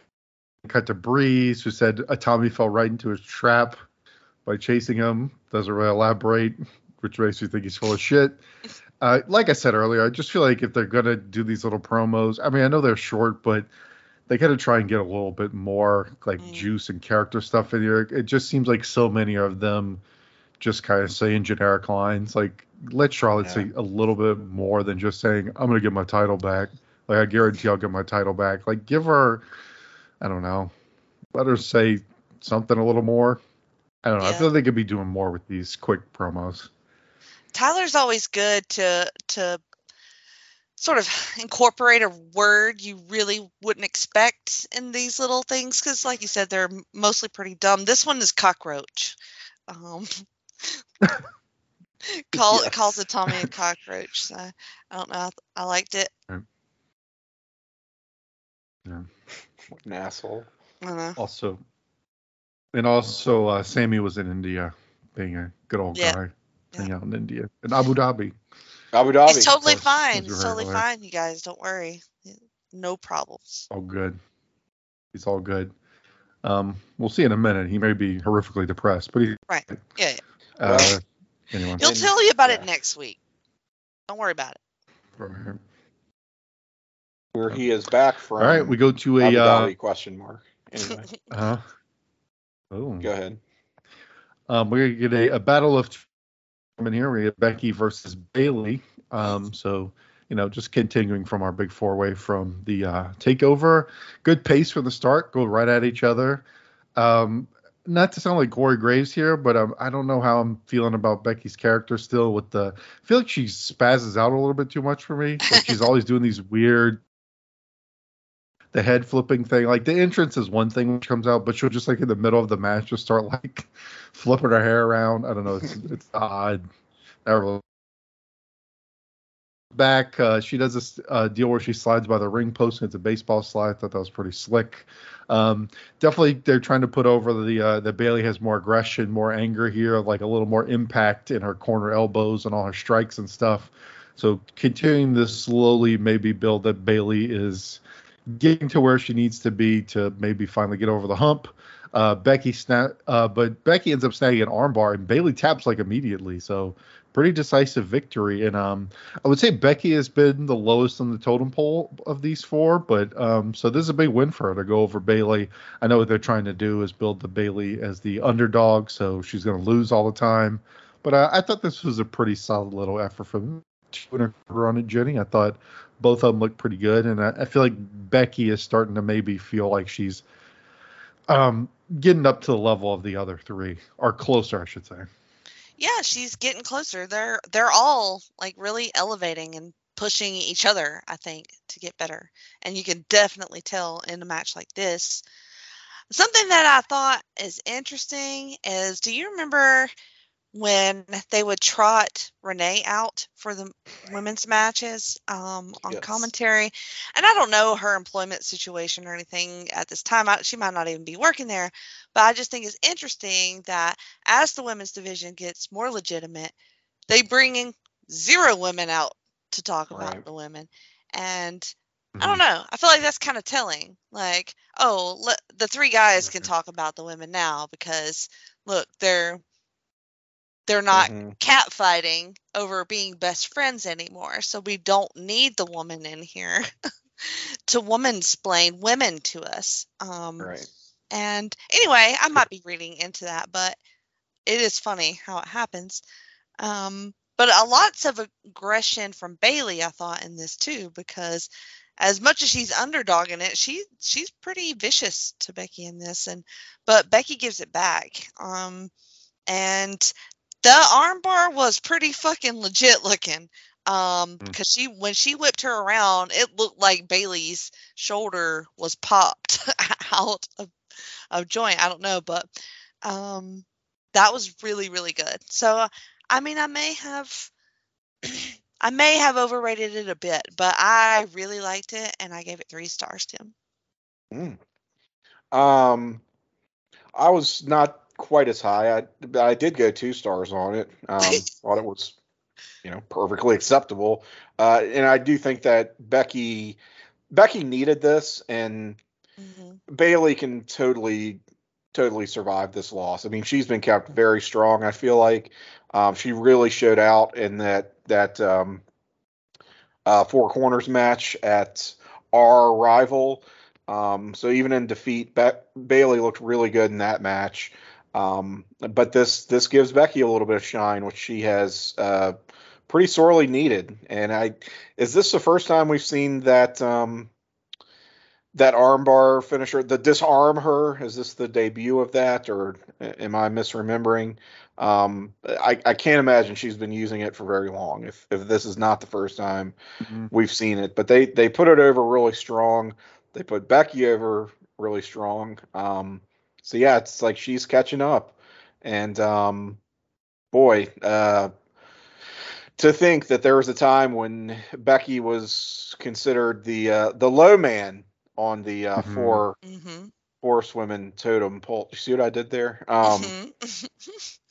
it's uh, it's just very telling how far how far we have come. Uh, and to your point, Jenny, about commentary, I mean, you know, part of the issue with Renee is that she just wasn't very good, which we mm-hmm. were quite critical of as well. And I mean, for her part, I, I believe Renee has even said that she hated doing commentary, which you know I don't blame her. Um, but it's like up. you really, yeah, I mean, you really don't have anyone else. Like it's just, I mean, I, I know years later they will have um, Beth Phoenix on the payroll, who was a wrestler herself and brought a little something to it that you know Renee certainly didn't. Mm-hmm. Um, but it's just like I don't know. It just seems like we are seeing more, much more legitimate matches between the women. We're not seeing the catty bullshit. Um, maybe reflect that in, in your commentary as well. Mhm. And uh, yeah, it's it's gonna be a little while before we get there. And even when we do, I mean, Beth wasn't great. She kind of just felt like a Renee replacement. Honestly, it was like, ah, just plug another blonde woman in there, nobody will notice. um, once Renee did leave, but we're some ways away from that. I just, I don't know. I, I think they could have done a lot better, a lot sooner on that front. Agree. Yeah, the women have a good hit percentage as far as putting on uh, like solid to good matches on these shows when that's not always that frequent as we've been going through.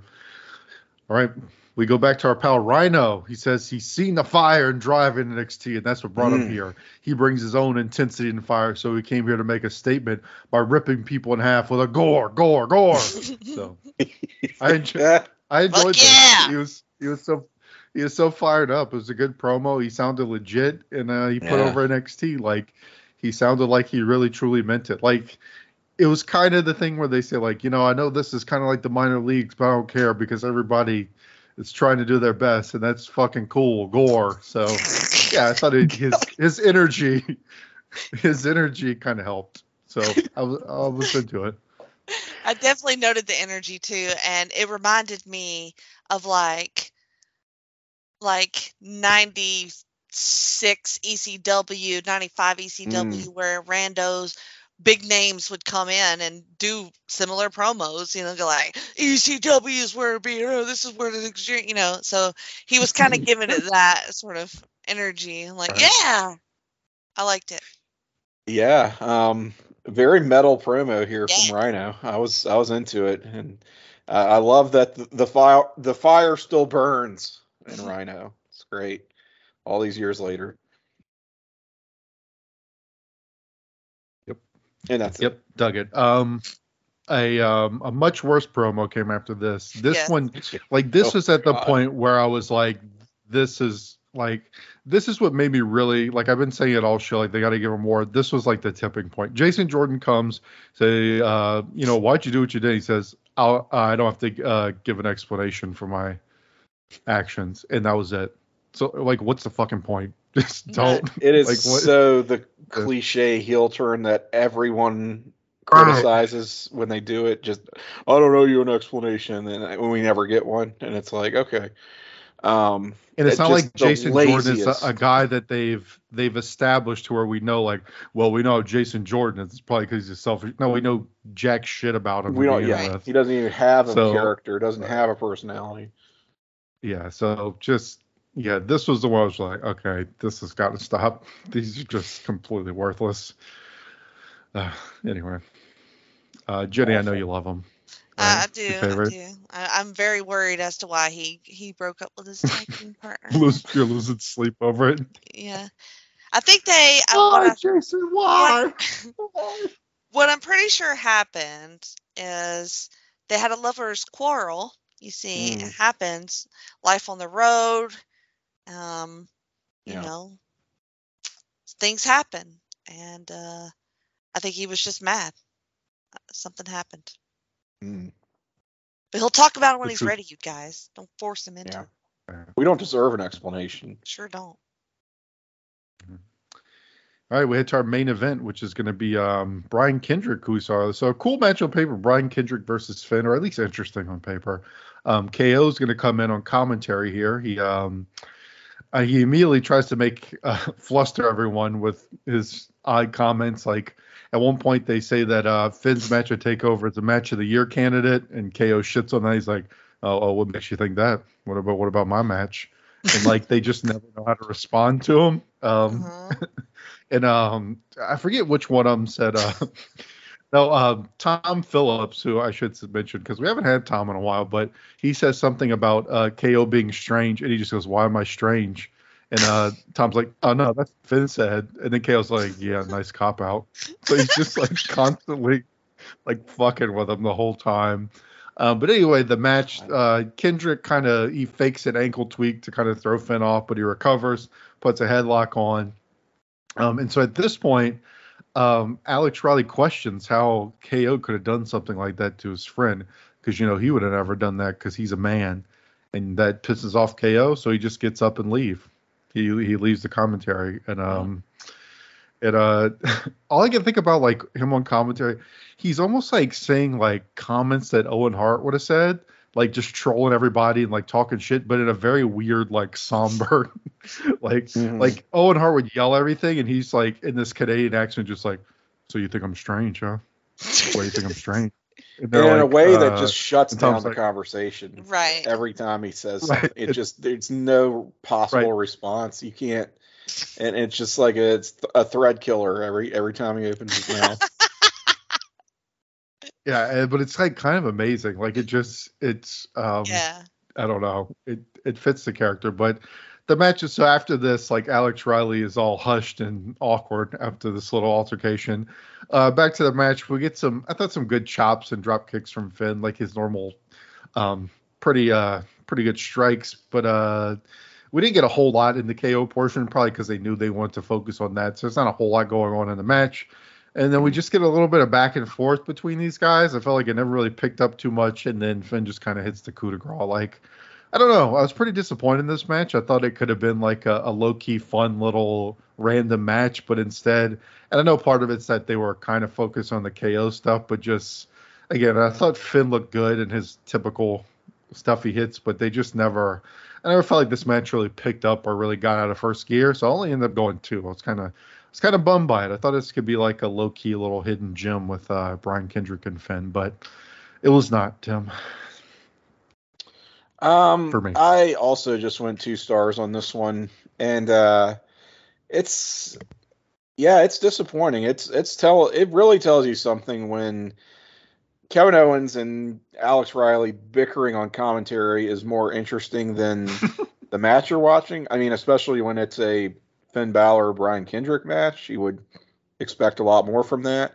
And yeah, I, I kind of see your point that maybe they they sort of kept it in second gear because so much of the focus was on the commentary. But I don't know. Can, can we not multitask? You know, let's shit put on a banger of a match in front of us, even if they're doing it a disservice on commentary by not really calling it. Like we we we can separate the two. Like we're we're capable of partitioning these things out in our heads and, and realizing, hey, this is a great match. Oh, there's also a story developing on commentary right now. Also, there's a live audience for the actual There's- match that yes. can't hear the commentary. That has no idea why they're seeing right. such a blase match between these two guys. Um, great point. So yeah, this is- I mean it, it is way less than what you feel like it could be. Um, there's like as a move pervert, I must call out the the one pretty sweet move from Kendrick that Tiger suplex, but Mhm. he also like does not bridge at all on the pin. Like he's completely pinning himself at the same time, which really bothered me. Um, and then the finish is just, I mean, very bog standard Finn Balor stuff that we've seen a hundred times. So, yeah, I, I hope that um, if we're going to continue to see more of the Brian Kendrick, that maybe he steps it up a little bit. Perhaps we get away from these uh, commentary feuds and can focus more on his capabilities in ring. But um, pretty disappointing main event this this outing. Jenny, what do you got? Yeah, um, I definitely was not paying attention to like half of this match. So, Right. um, because I was like, uh, uh, KO and Alex make things weird while Finn and Ken do something in the ring. Mhm. so that's basically what they did. But, That's a good note. Yes. but but like Jake said, it was it was kind of awesome. Like uh very uh quiet aggression, you know, just that just seething, like just being an absolute jerk and and Alex just doesn't know how to respond. Like nobody knows what to say, you know.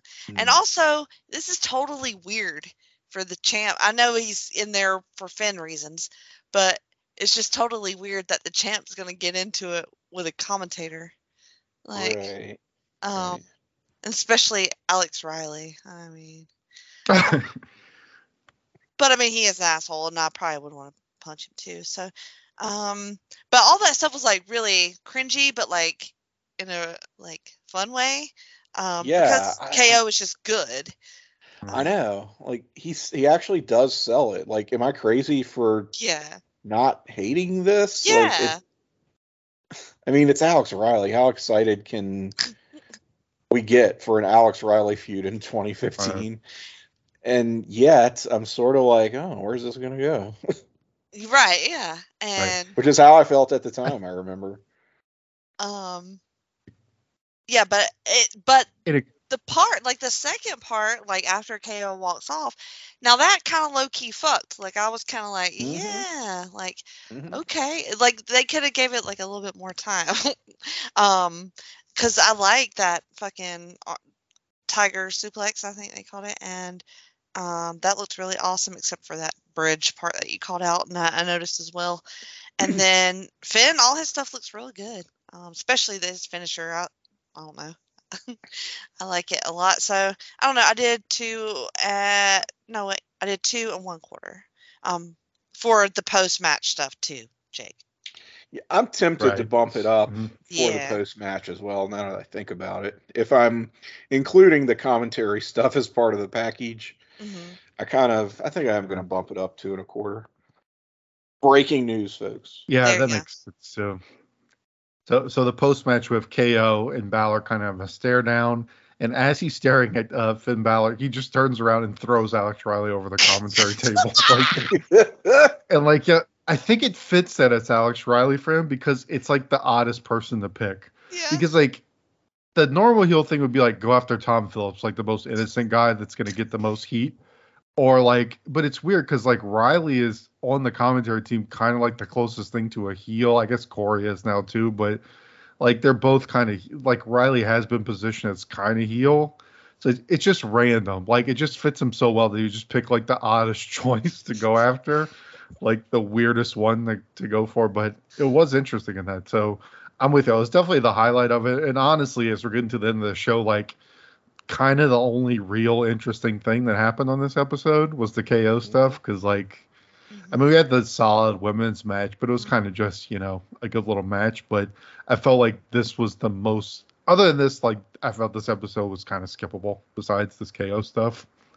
Yeah, yeah. I mean, and again, we missed an opportunity for somebody to come out and, you know, sweeten the pot here in the on the women's side. Right. Um. So, but at least uh, Kevin gave us something to make up for that because I super enjoyed him attacking Alex Riley.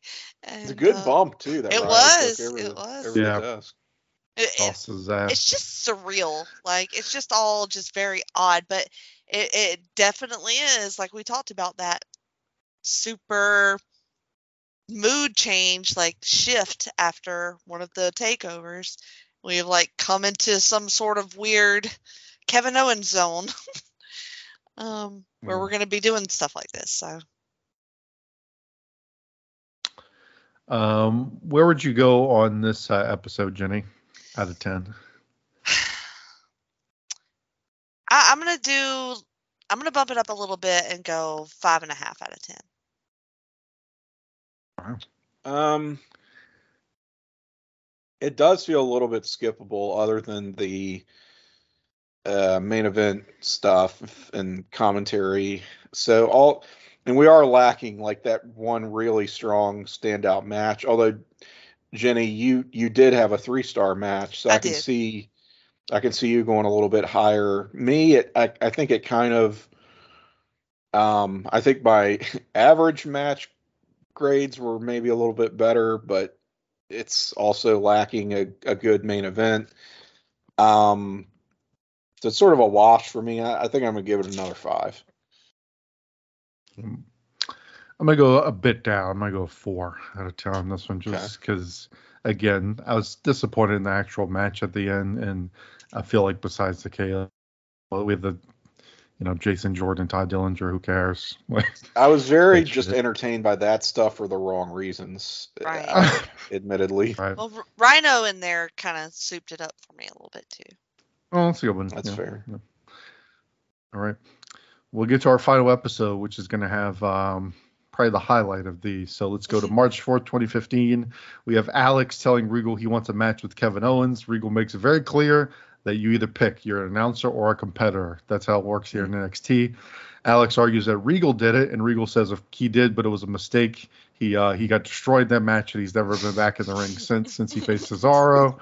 Um, but Riley says that he's in his prime, and then he looks to want to mull it over. Is he going to sacrifice his uh, commentary job for this? Which sounds absurd that he would be in his prime. If he's in his prime, why is he on commentary?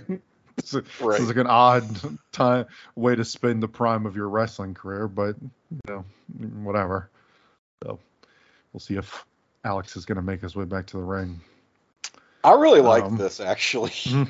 Am I crazy? Um, I and No, I no. get that it, it shouldn't be much of a choice if you know Alex Riley is so hell bent on you know breaking Kevin Owens over his knee, like, but you sort of get the sense that being a commentator it is kind of a cushy job. Like it's maybe. I mean, it's certainly easier on you physically than being a wrestler, but it's, you know, it's like decent money and it's a, a degree of job security. Not so much in WWE, but kayfabe wise, we can pretend like there's some security in that position um, that you don't necessarily have as as a wrestler. So I'm like, eh, I, I can tell like. You know what it's going to come down to. You know he's he's going to say screw it. I'm going to be a wrestler again. But I, I just sort of like this back and forth between them, where Riley is actually sort of calling Regal on his double standard saying, "Hey, you did it." And Regal's like, "And I got destroyed. I got destroyed by Cesaro." Which I, I think it's a shame we didn't see that match. I think it took place Yeah. in 2013, 2013, but um, he's not wrong. He did get destroyed, and it was his last match. So, good points made all around here. I don't know. I just I thought this really worked. I did too. It, I mean, just Regal just makes everything better anyway. And uh, I liked I, Alex coming in there real hot. You know, just like, man, this is fucked up. I mean, because he did Mhm. look like a big clown. So, um, I I'm glad, and also I'm glad that he was like, all right, fine. You know, and we get a little bit of a build to where. You know, well, what's going to happen next? Is he gonna- Yeah. you know uh, Mhm. what's going to happen to change his mind so that's smart too so this is this They're is not a fun way it. yeah fun way to open All right. So we'll move on to our first match. It's going to be a guy we haven't seen in quite a while. Adam Rose comes out with the Yeah. Rosebuds. He's going to be facing Tyler Breeze. Um, Adam Rose reminds me of like if Jeff Hardy only did like the um like only stuck to like party drugs, like hallucinogenics Oh and God. like Molly and stuff. that's Molly. like no call. pillars, just so anyway. Natural. But, Molly uh, inside. um, but the uh, the Rosebuds like Tyler, but he does not like them. He uses his uh, selfie stick to kind of push them out the way, like he's got riot gear on or something, which was nice. Um, uh, they're really trying to push that Tyler's obsessed with a Tommy, which I'm not really sure where that's even coming from yet. I mean, hasn't had that much interaction with him. I don't know if obsessed is might be a bit extreme, but whatever. They're pushing the feud. Albert says he's um, Albert says that Tyler Breeze is vain, but he's very confident. And Corey's like, doesn't that mean the sa- same thing? You fucking idiot. he's vain. He's vain, but very confident. It's bad when Any Corey place, owns shit like anywhere.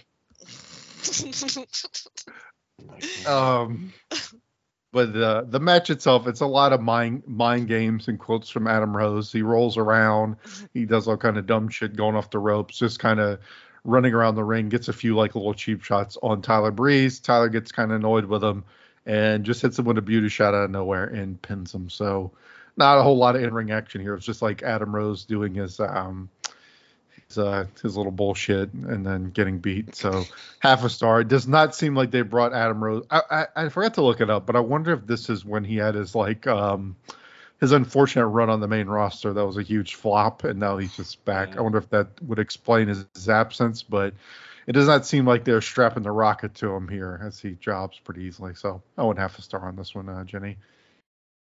so I- I saw this more as a, a gimmick battle more than a res- wrestling Hmm. match because they both have very strong gimmicks and sort of similar. I mean, not the same, but in the same realm. I would say like these guys definitely see each other at these parties, right? That- I mean, they're not necessarily the same circles, but the same places. Am I making sense here? Um, I'm with you. Yeah, Okay. and I will. That may be a jumping off point for something I will say later. Right. so. That was my thought too, but then I'm like, no, they're not gonna do anything. Cause I just, I try to, I try to write stuff into this. I'm trying to. Oh sure. We, yeah. This is what we do. We fantasy book this whole NXT every time we do one of these shows. like, this is how we make it better. And um, I thought something between the two of them might be kind of fun, but you know, we just kind of beauty shot it away. So another disappointment. I don't know. Um, I guess Tyler's fixing to have like a little run. You know, him and Tommy are fixing to do something. Um, so I guess it's good for that. Um, and the the selfie stick stuff I thought was funny and good good on uh, Tyler. One of those details that I like about him. So I did do the one star, Tim. Uh, so I kind of split the difference. I gave it three quarters of a star. Not good. Uh, yeah, I just I don't get it. Why are we taking what should be a, a pretty hot open on like three shows in a row now, and and Mhm. done like these again, just these non matches where there's very little going on, and it's they're super quick with super abrupt finishes. I mean, what little credit I do give this is really for the character work, similar to you, Jenny, where I'm sort of filling in the blanks mentally uh, with sort of my my own head canon. I, I love Tyler uh, sort of literally trying to to beat off the beat off beat off the rosebuds with a stick. Um, yeah. Right. Yeah. and I also enjoy the uh, the rosebuds um, jamming out to Tyler's Yeah. theme Yeah. post match. so their guy didn't even win, but these idiots like They don't they're so they're so just fucking drugged out that they don't even care. They're just like, no, it's a bop. We'll just you know whatever, it's fine. It uh, It's it's just. they just they'll they'll just whatever they just want to party man Everything's They a don't- party. I like it. again they don't care what scene it is jenny right it's these these guys don't exactly travel in the same circles but the rosebuds i mean they're basically led around by the nose right? They Right. just they don't know their ass from a hole in the ground. So it's you know they they need a lot of coddling i feel like. There was one thing that really bugged me. I don't know if you guys had the same reaction but what is with these stupid idiot dumb fuck commentators acting like a selfie stick is some kind of revolutionary new piece of cutting edge technology in is 2015 like weren't those around like at least for at least two years by this point Well, Oh, WWE. yeah, yeah. You know, that's how. They, Eh, well that's that's what bugged me it's like oh those stupid dipshit wrestling fans never touch grass don't know what a selfie stick is like that's how it came like they they have to have this line to explain yeah. what like modern things are because wrestling fans are fucking morons. Yeah. Um just I, I hate when they do that stuff and it's so like obvious here just to have the the fucking dumbass commentator as like the wrestling fan surrogate it's it's I know this is me reading way into st- it just Yeah. Yeah. you know it it, it was dumb it was real was dumb. dumb like Yeah. why are we acting like nobody knows what a selfie stick guys come on It was covered in all those feathers, you see, so they couldn't Yeah. really tell what it was. but they still said it was a selfie stick Mhm. and and the the issue was what's a selfie stick like come on dude How does it Like, work? i mean this is not even a new gimmick for tyler breeze to have so Right. it's just god Um, we we get a promo for something that I'm only assuming drugs led to, which is Flintstones WWE. Oh, I was hoping we would talk about this. Okay. How- I just kept thinking, how does this get made? Like, first of Uh, all, like, how does any Flintstones get made in 2015? yes. Much less a WWE. Like, uh, like we saw the Scooby Doo one, which I could be like, okay, Scooby Doo Ooh. is kind of like, all right, and Scooby Doo is like more for kids. Like Flintstones is kind of for adults when it was, came out in the 60s or whatever. Like, what an odd like IP to Mm. connect with. WWE. Uh, Have y'all seen it? no i didn't i didn't know it existed until I was wondering because I, I had I actually researched it. Like I was like, I almost tweeted about it, then I didn't, and then I might again. But I was like, we need to watch this. This needs to be an episode for how much Halloween. like scoob yes, much for like Halloween. Scoob. Yeah, we we- gotta we put should- it on the list. We need to just watch all of them. We just have Yes. to- I need to watch it. I want to watch it. I mean, we do have That'll an episode next road. ded- dedicated to Road to Paloma. So hmm right. This would be more connected to wrestling than that. So, Probably, Right. yeah. right. So, all right. Is it streaming that out in anywhere? our, Did you find? Did you find out? oh no, I didn't see if it was streaming. I saw a um a Blu-ray. It was on What Blu- exactly is it called again? It's, It's- called Stone Age SmackDown. SmackDown. Stone Age SmackDown. All right, I'm gonna look. Stone Age, two words. Yes. Stone Age. It, yeah, Stone Age Not sure. SmackDown. But make Well, sure you I get the mean, right Stone Age SmackDown. Don't get it SmackDown, confused with the. Uh, right. Right. I don't think it exists. Um, probably not. I would buy the Blu-ray probably. oof. um, download a torrent. Yeah, let's go to the dark web. Yeah, Dark I don't even know if I'd be able to find a torrent to be honest with you. Um,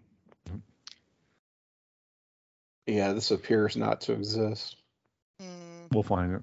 We'll Yeah. um one of the one of the hypothetical fans has a copy. and They'll, they'll mail it to me. Yes. Tweet We'll, us. we'll burn it. We'll burn it. All right. Um. Alexa has a uh, nose injury. Um, Oh, that she's oh. been dealing with. I hate to interrupt Uh-huh. Jake, but No, There- no, go ahead. Yep. there was a little promo um before the Okay. Flintstones. It was quick. Oh, I didn't. It was Okay. Cass and Enzo and Carmella. And Yeah, we can't step over this. Oh, and we can't because Cass nailed a line in this promo that sent me. Like it was amazing. And so Carmella's talk they're talking about um Wes and Bud and how they're all horny for Carmella. And Carmella's like, they made me throw up in my mouth and uh you know, she's acting all disgusting disgusted. And then Cass goes, because they're ugly and they're disgusting. And I just fucking died. Like, he pointed and he was so sincere and he put the emphasis on the right words. And I, I don't know. It was, it was wonderful. And Enzo was just like off in La La Land. I mean, it was amazing. Enzo was dropping some very PG trash talk that yes. he was nailing his lines too. They just didn't make any sense. Um, uh, which is an art in and of itself, I feel like. But yeah, this whole um, response was uh, it was uh, um, quite the tour de force here. I just wasn't expecting it. Like his, hi how They're ugly and they're disgusting. just how emphatic he was about it and he just pointed it i don't know it it was beautiful and Carmella did throw up in her mouth last week, Okay, as we yeah, saw. little So, bit. Continuity. All right.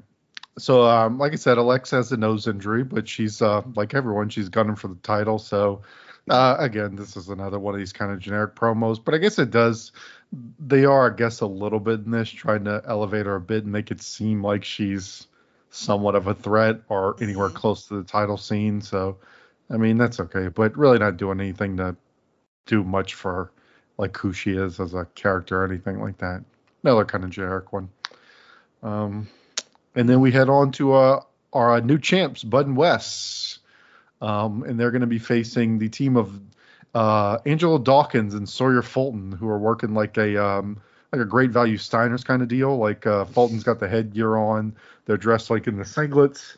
But uh, Bud and Wes come in, they're very quick, they work well as a team. It's kind of like the whole what they're really getting over in this match, as it is another kind of pseudo competitive squash match. But uh, Dawkins comes in, he's hitting some quick jabs in there, but Bud and Wes are just too much. They um they come in, kind of clean them out, go with the uh, vertical suplex to the frog splash, so a little double team finish, and um yeah, get a pretty easy win for our champs. But uh yeah, they have really formed into a nice little team. Like they feel like a team, not just 2 guys Mhm. thrown together. They work well together with the quick tags and stuff. And um as Rich says, uh, he calls them two puzzle pieces in perfect rhythm. So a nice little um, mixed metaphor. Um, two metaphors perfectly mixed in there. So, uh, but I want to star in the match. Puzzle pieces in perfect rhythm. Two puzzle pieces in perfect rhythm. So uh, one star for me there, Tim. Just uh, good old Bud and Wes enhancement. Holy shit. Um so this only deserves one star, admittedly, but I gave it the extra quarter only because I really dug Oh. that finisher, that that double team, which we've seen before from these guys, but it's not too often you see a running vertical suplex, which um seems like it would be really awkward, but it, it looked pretty sweet. Um and then the the frog splash from like three quarters of the way across the ring um, mighty impressive. So I I gave it a little bit extra. So star and a quarter from me. Jenny, I did the um full star um for the chemistry with um, our horn dog heel tag team champs. Um, yeah, they they have a real good flow, good chemistry, the good double team moves um, with a Z. And you know what? I even kind of liked our enhancement guys here because Mm. I thought they did all right. You know, they they didn't look like total clowns. They didn't look like they looked like they actually knew what they were kind of doing. So, um, I mean, their their role is what it is, but they weren't sloppy in this loss or anything. Like they still look like legit wrestlers, is what I'm trying to say. Which we Right, right, know right. that Dawkins is, and I don't know about the other ones. I was gonna say Street Profits. There you uh, Dawkins, um, certainly uh, is one who knows what he's doing these days. But I guess as early as 2015, he kind of had it together. Um, and I would like to see more of them. So I, I don't know how long they stay around or if they have any more matches or anything, but I wouldn't mind seeing them again. Same. All right. All right. Charlotte and Bayley are kind of piling around, playing um somewhat friends here. Charlotte has like a little ponytail going on, and Bayley kind of uh, makes fun, saying that maybe she's rocking the side ponytail like Bayley does. Bayley's enjoying it. Tells her good luck on her match tonight against Sasha, but Charlotte then kind of gets serious and says that she doesn't she does not need good luck. So kind of going back to the serious, confident Charlotte here. Just kind of hyping the match for later. Um, and then after this, uh, Charlotte uh, exits and Emma randomly shows up here. Bayley says that they should go dance in the bubbles like they used to do in old times. I was just thinking that that's got to be Why a slash not, why did we not see this in the old days? Right. Um, she invites Emma to come down and watch the title match later with her. Um, Emma says that, oh, the one you should be in, and then kind of trolls a little bit, saying how she's been nice to everyone despite losing. And then Emma knows what that feels like because she used to do the exact same thing. And then she went up to the main roster and it got her back here in NXT. So pretty brutal self burial there. And uh, Bayley contemplates what Emma has just said. So just more and more trying to things trying people and things trying to push Bayley towards being a little so but um yeah, I do like that um like I said, so many of these people do get these generic promos that at least Bayley does get some chance to like show her character, like saying all this stuff about oh we should go dance in the bubbles, like her very naive, goofy self. But um and a pretty good dickishness here from Emma to come in and like Yeah. kind of sort of shitting on Bayley, but maybe Loki actually legitimately giving her advice here because I mean, it was some pretty, uh, pretty like um like I said, the self burial was pretty savage. Saying that she went up to the main roster and failed essentially. Fucking blew it. I like that. I really like that. I her mind game, sort of, you know, sort of mind. It's just a very, um, I don't want to say female thing to do, but you know, some females might do things like that. Um, you know, it's it's sort of like bless your heart, kind of in that Mm, same kind. Of, yeah, yeah. Well, that's what it is, right? It's Okay. um, you got Charlotte being uh kind of bitchy, but you know, Yeah. friendly at the same time, genuine. Mhm. Uh, as opposed to Emma, who's being bitchy but very passive aggressive at the same time. Um, and I love how when she sort of exits stage left here, and we uh, we kind of pause on this very contemplative uh, Bayley. She's they're almost treating Emma as like a cautionary tale. yeah. right. don't What not fucking to end up, don't end up like this fucking idiot. Like God Uh, I don't know. Emma, Yeah, it's Emma looked hot though. I will say. I thought she probably looked the best that I've ever seen her. yeah, she didn't look bad. So yeah, take Emma's advice. Don't be like her. Yeah. All right, we get a quick recap of uh Rhyno's debut, and then we go. and I, I feel like we should just completely we, we'll focus on the K, KO part of this because Corbin comes out. He has a match with Tony Briggs, whoever the fuck that is. He does the end of days and nothing else. I mean, we've seen this shit like 5,000 times at this point. Yep. So no one cares about that. But as this is happening, KO is looming over Alex Riley on commentary. um, after that so called match ends, he's still looking at him. Albert, so he's looking at him. Alex Riley gets up and you know tries to get in KO's face. They're kind of staring down, and the whole time Albert is like holding Alex, Alex, Alex, Alex. Come on, Alex. Al- You got to buy your mortgage, Think about. Alex. Think about your family and your Just kids. Think about your mortgage, your family. you got a KO job. KO Alex. grabs the yeah, Alex, Alex, Alex, Alex. You have a job, Alex. Um, Albert's holding him back. So in the in the most KO fashion, he grabs the water bottle, kind of stalls for a minute, and just pours it on Alex Riley's head. And then um, KO just kind of walks out as Alex Riley like acts tough. So just top tier trolling from KO and uh, Albert with his fucking. You got a mortgage, Alex. Come on, Alex. Come on, man. It's not worth it. It's your job, dude. Come on. The the pouring over the head to me wasn't the great part. It was him drinking out of his bottle. That was the great part. hmm Because he did that real Dick. slow before he just dumped it on his head. He Uh, did. That was brilliant.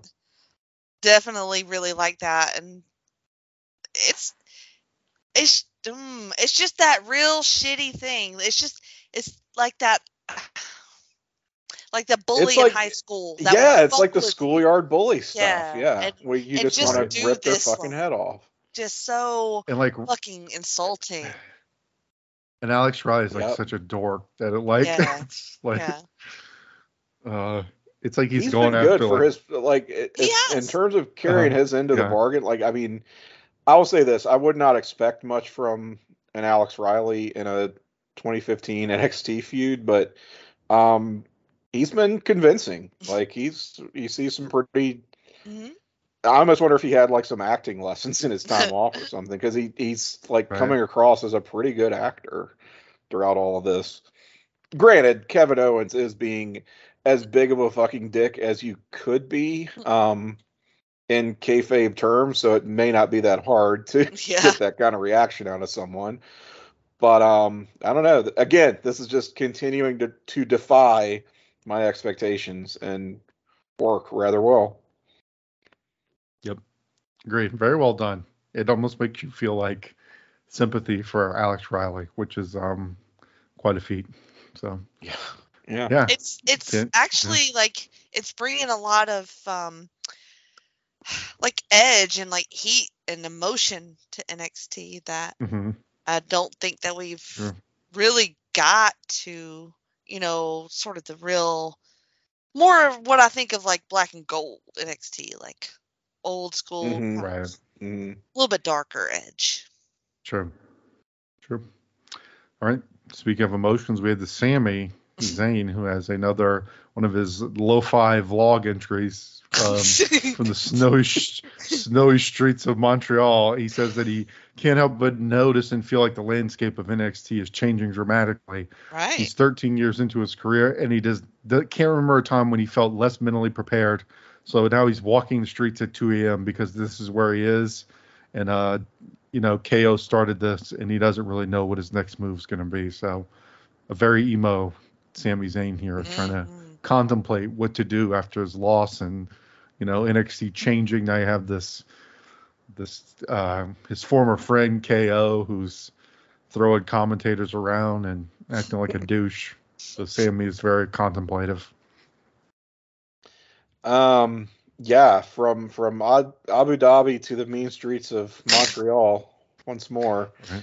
uh, in this fucking wasteland of Canada here in March of 2015, I guess. Um, I I will say that I I liked that Sami acknowledges he isn't mentally prepared right now to um, even face Kevin Owens or you know the Full Sail faithful.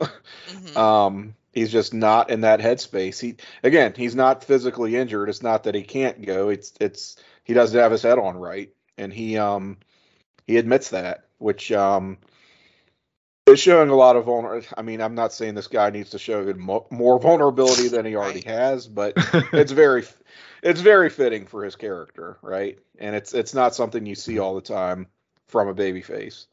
So um, I don't know. It it definitely is very lo-fi, but um, I I started. I think maybe I was just jonesing to see Sami again. We're we're kind of hurting for his absence a little bit. Um, So it was just nice to check in with him. I don't know. I feel like he got more fucked up um, during that match than we realized. Maybe he let on. Yeah, like he seems like super like I don't know, like he has some real PTSD from what went down Yeah. with KO. So he's like, I'm just not, you know, mentally prepared to. Yeah. You know, it it takes a lot to admit that, but like you said, like I I don't know, like it's it kind of makes you go like you like Sami so much that it makes you go like, well, I don't know if this is for you then, man. You know, like you know, it's like you really got rocked. I don't know, like, but you do want to see him wrestle, but you don't want him like, you know, mentally suffering for Mhm. that. So I don't know. It's a it's a weird flex, but he's not wrong, you know, about the changing of NXT. I guess I always And am a do like- sucker for a, a break them down to build them back up kind of story with Of with my heroes. So that seems to be what they're going for here. And the vlog is a nice little different style than most of the other promos we see, so that's cool too. hmm Uh, Even though alright. it's filmed on a We had this- 1997 JVC um, uh, Right. camcorder or whatever. Right. Uh, all right, so we go to CJ Parker. He is complaining to William Regal about um, his treatment when Alex Riley busts in screaming, says he wants to wrestle. He's had enough of Kevin Owens seemingly making his decision. CJ butts back in and says he is the only one who has actually hurt Kevin Owens. Look at Kevin Owens' nose. He busted it open in that first match. And so Alex Riley says that CJ is going to be his first match back. So we know where this is headed. He's going to be his fucking warm up like he is for everyone. So he's going to squash CJ Parker before moving on. So kind of setting that up. oh my Uh. god i this was so good like again regal is everything but i loved cj parker in this like my like feelings about him were um sort of confirmed during this little thing i love how he hides behind regal to like shy away from riley that's that's really funny to me and when riley you know wants kevin CJ's like, you and Owens, give me a break, which is hilarious because he's not wrong. You know, it's Right. kind of hilarious to think about that. So, I don't know. I, I loved all of this. I thought it was really good. Yeah, I I did too. It's uh, well, I mean, it's good follow through as well. We get uh, Alex Riley making his decision now. He is gonna throw away his uh, illustrious career as a color commentator, go back to wrestling. Um, but Regal, you know, the the administrative powers persevere, telling him he'll have to sign a c- talent contract, of course, and you know he's gonna he's gonna name the the um the time and the place. I was trying to make another Finn Balor redundant. Uh, Any place, anywhere. anywhere, any place. Uh, is is uh, that's going to be up to Regal. Um, but CJ Parker just adds a lot to this. I agree. Just he's like a bystander to this whole situation, but he can't keep his mouth shut. so now he's going to get his shit pushed in by a former commentator, basically. Amazing. Amazing. Yeah, uh, I love how they just teed that up as as uh, Riley's first opponent. He's like, "All right, well, if I can't have Owens tonight, then I'll just fuck you up, basically." yeah, just beat up you, fucking hippie. All right. All right. Mm. All right. We will head to our semi main event. Where we're going to see the official in ring debut Oh, of Mr. God. Solomon Crowe. He's, that way. he's going to be facing Bull Dempsey. Albert says we've seen what Bull does when he's backed into a corner, which, I mean, would it No. lose? That's what, What we see him do. is he talking about? Pretty backed sure into a haven't. corner. Stupidest shit. Right. Um, uh, they're trying to establish Solomon's character here. Albert says that he was uh, bullied and he was 100 pounds overweight as a youth. Um, his look I would describe as I said he looked like Eric Young. He also looks like Taz, but like Warped Tour 2003 version of Taz, like the singlet, and he's kind of stocky. Uh, I don't know. It's It's- uh, Weird. it's I too love much how going on. um, people listening who have never seen Solomon Crowe before, which is probably most of the listeners, um, or they've forgotten certainly, will have no idea what this person looks like based on our varied descriptions of this human being. They are we are all over the map in in saying I what this it. guy looked. I mean, we've got He's Eric Young, we've got to describe. Taz, we've got uh guy from Sum 41, we've got um Jenny, what did, what did you say? Um, Um, a garden uh, gnome with Jon Garden Favreau's face. with John Garden Gnome with Jon Favreau's face. Yes, thank you. Somehow all correct too. Yes. All Somehow accurate. all correct. Yes, He's just a- a, Yeah, collection, he's a, just a collection of. He's a- of a puzzle piece in perfect rhythm. This is how I describe his look. Um, but um, Bull clubs on him. He, did, I feel like this every Bull match. Bull, he like hits some strikes and does some chin locks. That's all Bull ever does. Yep. Uh, Yep. Solomon though, he does a little Hulk up move, hits a scoop slam, and uh, Bull comes back, goes for his headbutt off the top rope, misses that, and then we get to see Solomon Crowe's finisher, which he Mhm. just kind of like does this weird. I wouldn't call it the Ultimate Warrior. It's more like it's more like uh, oh god, why can't I think of him? Uh, the Renegade.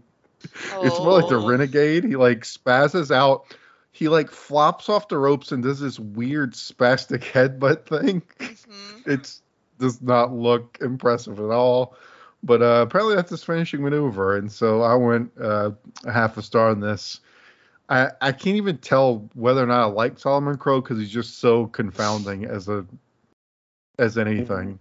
Like his like the the finisher was like the coup de grace on the whole thing. Like Mm. that he just kind of he almost does like he's doing like the uh the old Dean Ambrose where he would go through the like ricochet off the ropes, but way less smooth and way Oh, faster in a bad way. Uh, Like he just kind of like pops off the ropes and just like falls into a headbutt. It just looked absurd. Just just these perfect awkward, finisher for this, Yeah. yeah, for this very odd man.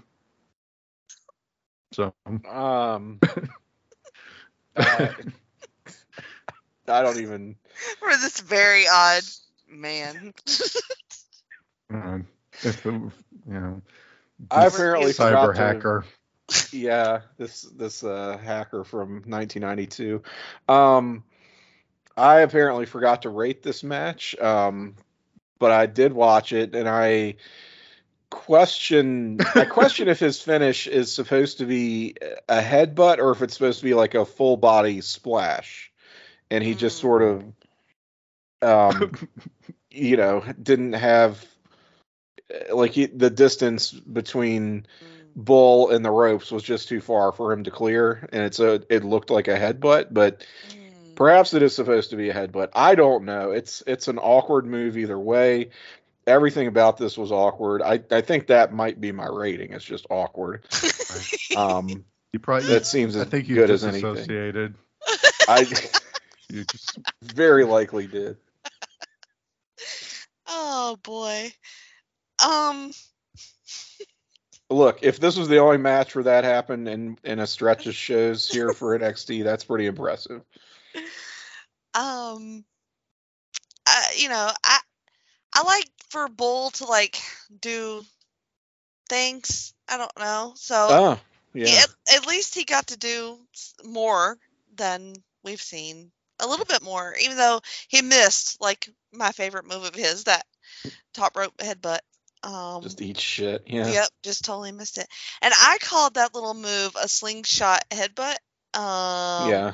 But like a miniature set because he's he doesn't he doesn't clear the top the It, it's top not even a clearly. springboard, right? He's No. not jumping on the ropes. He Yeah. just leans back and, and Leans, throws yeah. himself forward. Yeah, it really is just a slingshot. I think that if you're a guy with a lot of height and weight, that might look cool, Mm-hmm. but not not on this guy. So that's that's yeah, a it looked like he just falls. yeah. So just Uh, falls. falls with Yeah. force, um, force falling, and so I did the one star on this one. Okay. So, Uh, If anything, it looks like he's just giving himself things are coming. whiplash. Yeah, right. Yeah, it's a good thing. I'm, I'm sure he doesn't last long here, but it's probably for the best for his health because I can't imagine his vertebrates No. gonna. Yeah. That would Takes hurt. us. All right. Um, but we'll move on to our main event, which may be a, a Okay. bit, just a tad better than that um, Solomon Crowe match, and that's going to be Sasha and Charlotte in a uh, a rematch here, or not a rematch, let's say, but Charlotte's rematch to try and get her title back um, from Sasha, who won at Takeover. So um, decent amount of hype for this. It feels like a pretty big main event, especially for TV. Sasha uh, early on, you could see she always talks about Eddie being an influence. I thought you could see it here a bit with the uh, in the early going as she's doing kind of the avoidance, kind of running around in circles, avoiding Charlotte. Uh, stalls a little bit until Charlotte grabs her ass and starts going to work. I thought they did a good job getting over the size difference here. Like you really felt it throughout the entire match that Mhm. that uh, Charlotte had a pretty clear like size and power advantage, and so Sasha's constantly trying to use her more speed and maybe her craftiness, which I thought she did a good job of. Like um, as Charlotte's whipping her ass, she kind of tries to roll into a bank statement. She can't quite hook it in, but at least like slow Charlotte down a little bit. Charlotte goes for the moonsault, lands on her feet, um, but uh, goes for like a standing uh, senton and goes straight into Sasha's knees, which I thought looked sloppy in a good way, like in a way that made it look Mhm. legit. Like she didn't land flush on it, but she kind of fell over on him, which I thought looked made it look even more brutal. Um, Sasha hits the double knee in the corner, and um, we kind of mentioned earlier. I thought this, I mean, this match overall to me was like a Sasha coming out party Yeah. in like a singles match, but we kind of said her offense was looking good, and I thought it looked really good in this match. Like it's really starting to get there. Like the double knee in the corner looked good. She locks in that bow and arrow submission deal where she kind of hooks uh, Charlotte's arms around her own Mhm. neck, which looked good. Talking shit to her to try and keep it interesting while she's got her locked in kind of a rest hold, like trolling the crowd, so getting her heel kind of character over. Uh, Charlotte gets a desperation roll up, but Sasha hits the backstabber and rolls into the bank statement again. But Charlotte again using her size to get the ropes, using um, you know, like her length and reach, gets the ropes, comes back, hits her with a spear. Charlotte, uh, Sasha then throws it to the outside, hits the Brett figure four spot on the post. So real vicious. Like I feel like Sasha Mm. always wanted to kind of get over that she was vicious, but we always called it like the thrashing.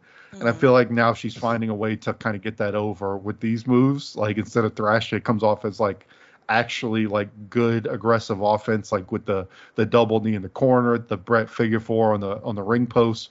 But um um she Charlotte escapes that. She goes up top. And they do kind of it almost looks like they did the Flair spot a little bit. It was a little bit low key, but uh Sasha kind of scoops her off the top rope and slams her. And then uh, hurries up and hooks her legs and uses the ropes for leverage and steals it with the um, with the roll up there. But this was a damn banger. This was good. It felt like a fight. It really looked like they were going after each other.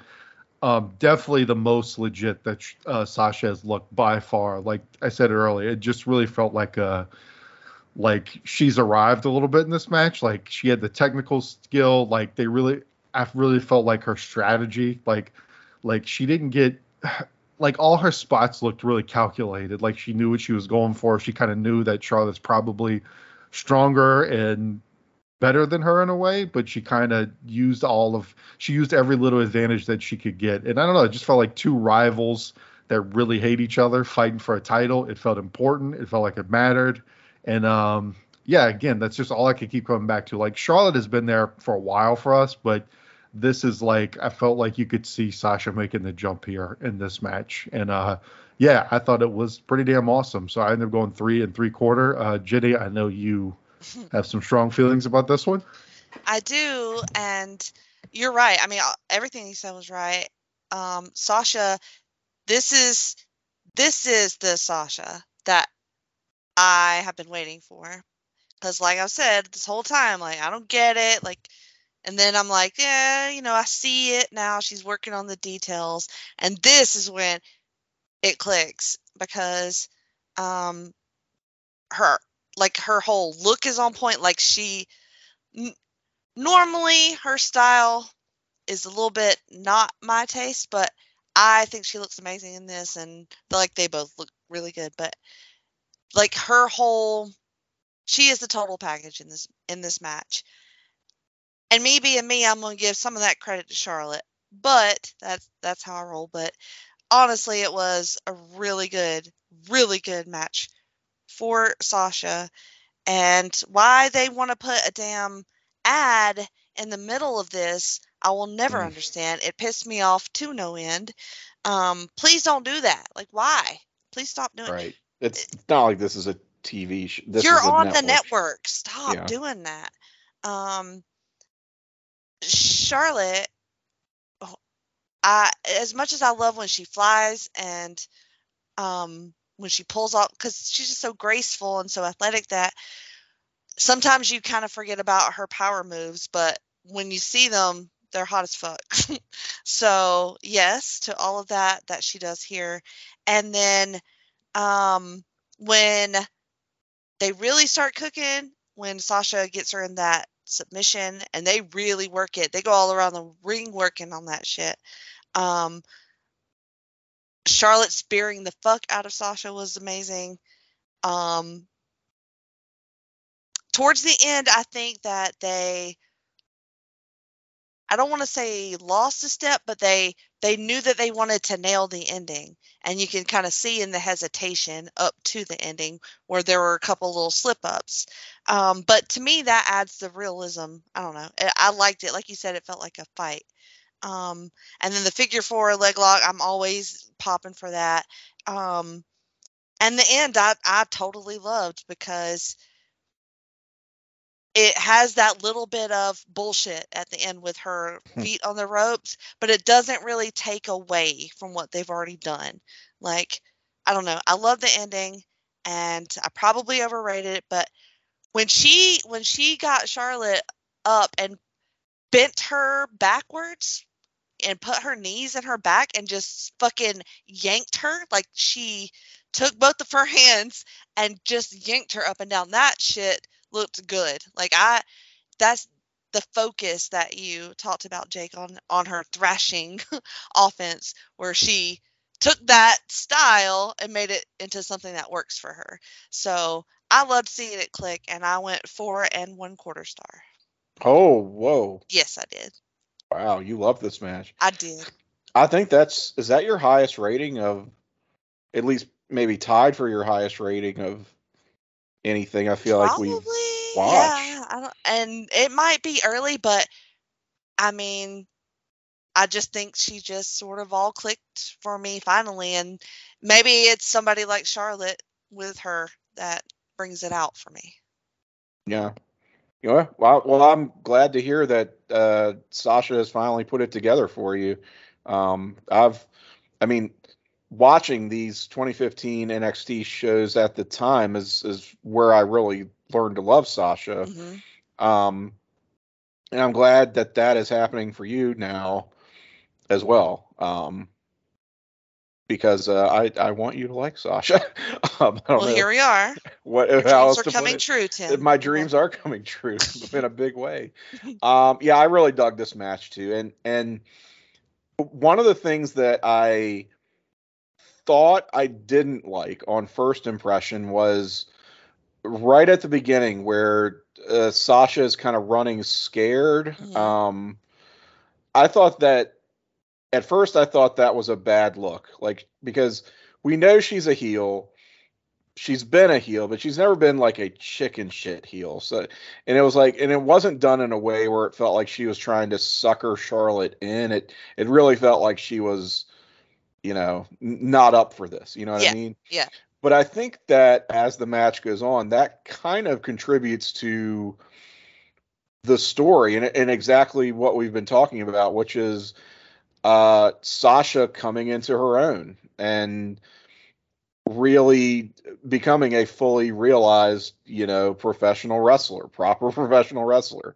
Um, and it's sort of like these are glimpses of of the old Sasha poking through, but then she gets it together and realizes, hey, I'm the champion now. I got to act like it. I've got to take the fight to to Charlotte here, Mhm. um, like it or not. So she's sort of overcoming her own worst instincts there, and and becoming that more complete professional wrestler. So I, I sort of, again, that just that might be headcanon there on my Mhm, part, mhm. me smoothing over some of these wrinkles, but I sort of got past that as as the match progressed because it does settle into a nice little groove. Um, I enjoyed as well the in the early sequence, both women uh, managed to to get their submission holds on one another, mm-hmm. but escape in various different ways. So it's like they know each other so well. They've wrestled enough times that they kind of have each other's numbers, and um, they know how to, especially in the early goings of a match, how to escape one another's signature holds like that.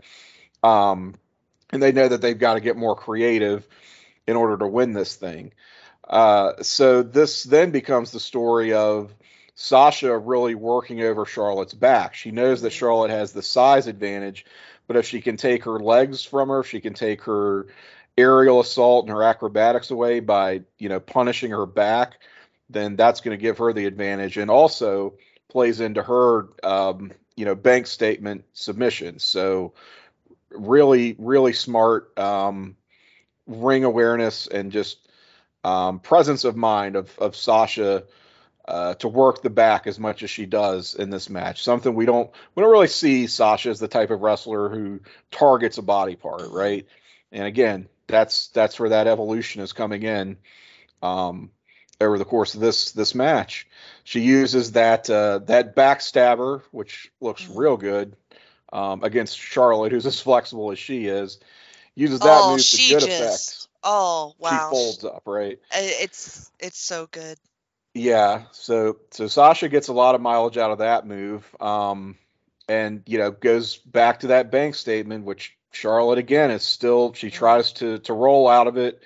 Sasha hangs on, um, but you know it, it still gives uh, Charlotte enough of an advantage that she can reach the ropes. So Charlotte's going, Sasha's thinking, man, what the hell do I have to do to beat her? and so we see she gets desperate. She she takes the uh, the shortcut at the end.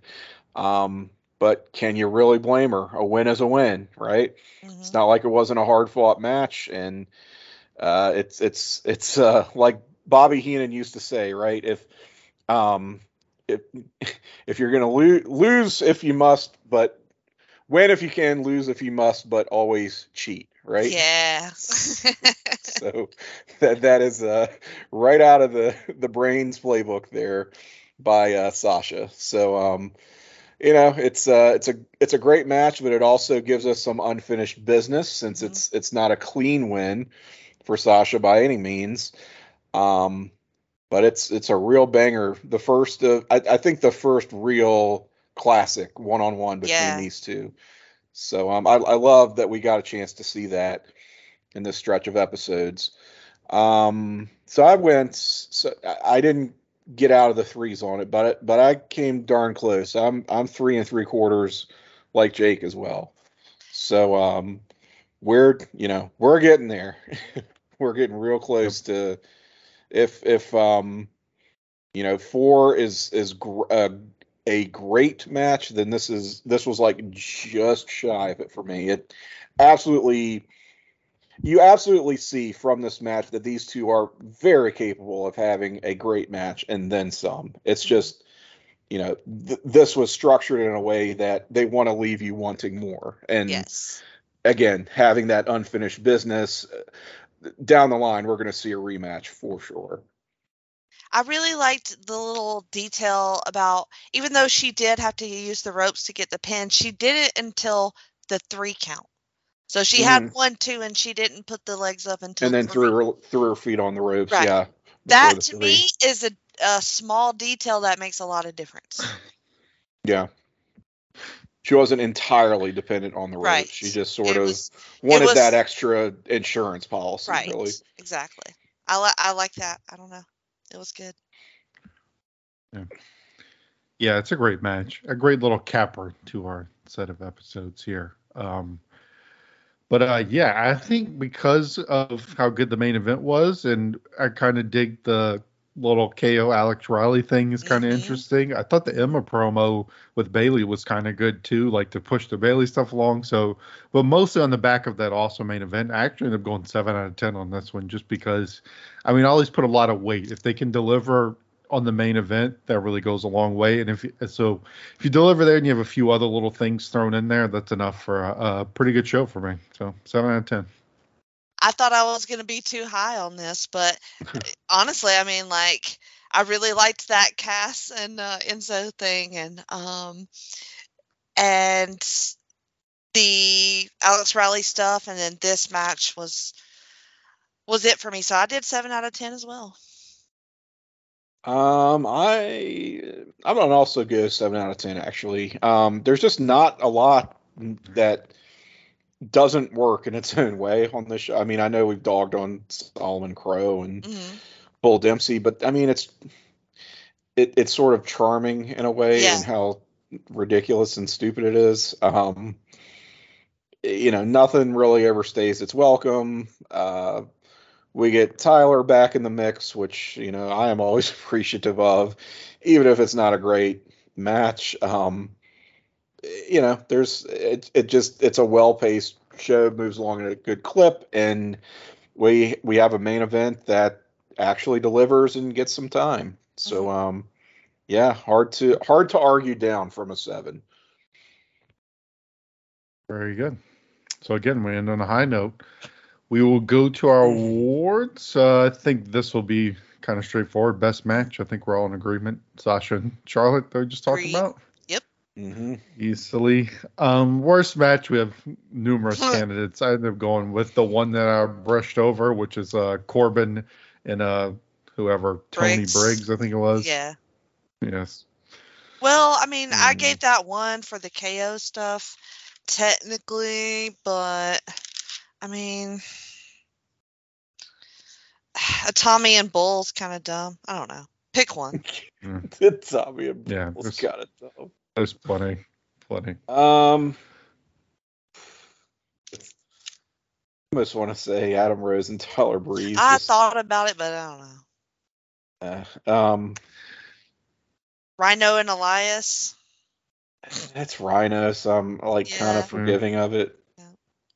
Um, I'm just. I think I'll just do the shit. Corbin, the Yeah, Corbin, Corbin Briggs, just because we're so over it. Um, Rising got Wes and Bud. I have Finn, Becky, and definitely Sasha. And Rhyno. Yeah, Uh, I know. I like and so Rhyno and for that. Cass. hmm Uh, yeah, I don't really see anyone else. Um, Alex Riley? right? I yeah, mean, it's a good one. Yeah. Say. Yeah, hard to deny. Yeah, run him down. Yeah. good one. Um, falling, I have Bull as he continues to lose. Solomon, who just debuted, but I just I feel like he debuted and fell. Uh, Um, Lucha Dragons, fell. uh, Jason Ty Jordan. Dillinger, J. Jordan, yeah, Vaudevillains. Vaudevillains. Vaud, uh, vaudevillains. Seen a lot of the people who have been semi prominently featured kind of fallen Yeah. by the wayside here. hmm MVP was tough for me because I wanted to go. It's hard not to go KO because he Mm. he delivered on every show. Like I almost wanted to give it for to Sasha for that breakout performance, Mhm. but I feel like I had to lean KO just because he was featured on every show and kind of delivered on every episode. I had the exact same debate, um, and I did go KO as well. Um, yeah, I'll agree. He was the one really consistent presence for all three of these shows and consistently strong presence at that. Um, LVP, I was leading Solomon, but I'm almost backtracking because just because he was entertaining. I mean, in the wrong way, but I guess that Mhm. does have some value. So I don't know. Maybe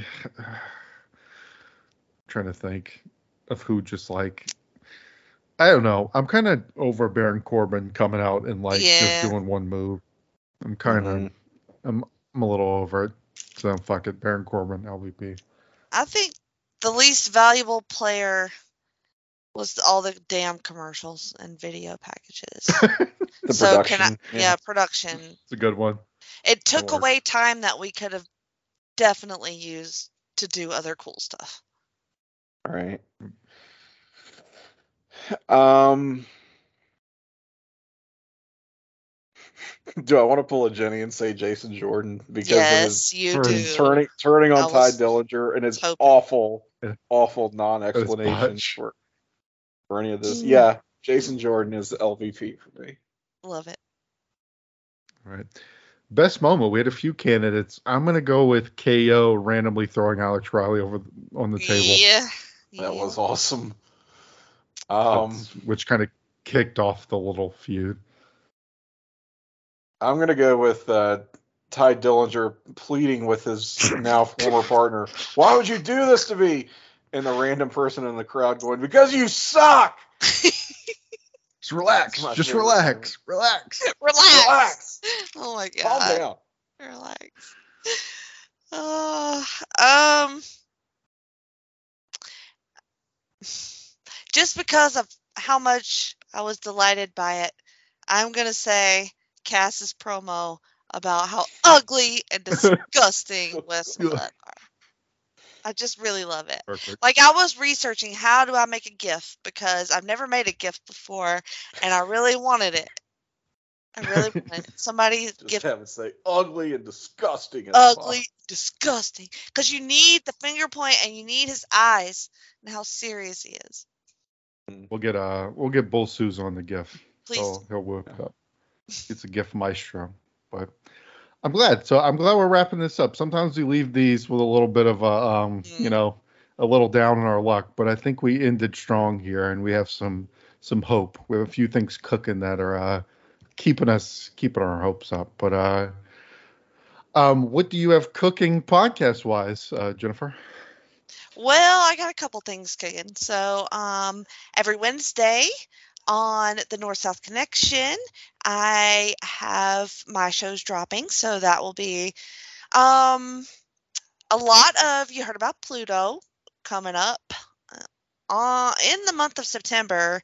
Um, because in the month of October, I am doing all freak out drive-ins um, Yeah. for the whole month. So I have a lot of really good ones planned, uh, including one from Tim Capel that's been on our bucket list for a while now. So Oh much excited about that. And um, some of my wrestling content are is also on Wednesdays now with the return of TNA Never Dies because we never died. We had to come back, and so you can find those on Wednesdays as well. And you can find me on Twitter at Jenny Position. Very good. Tim?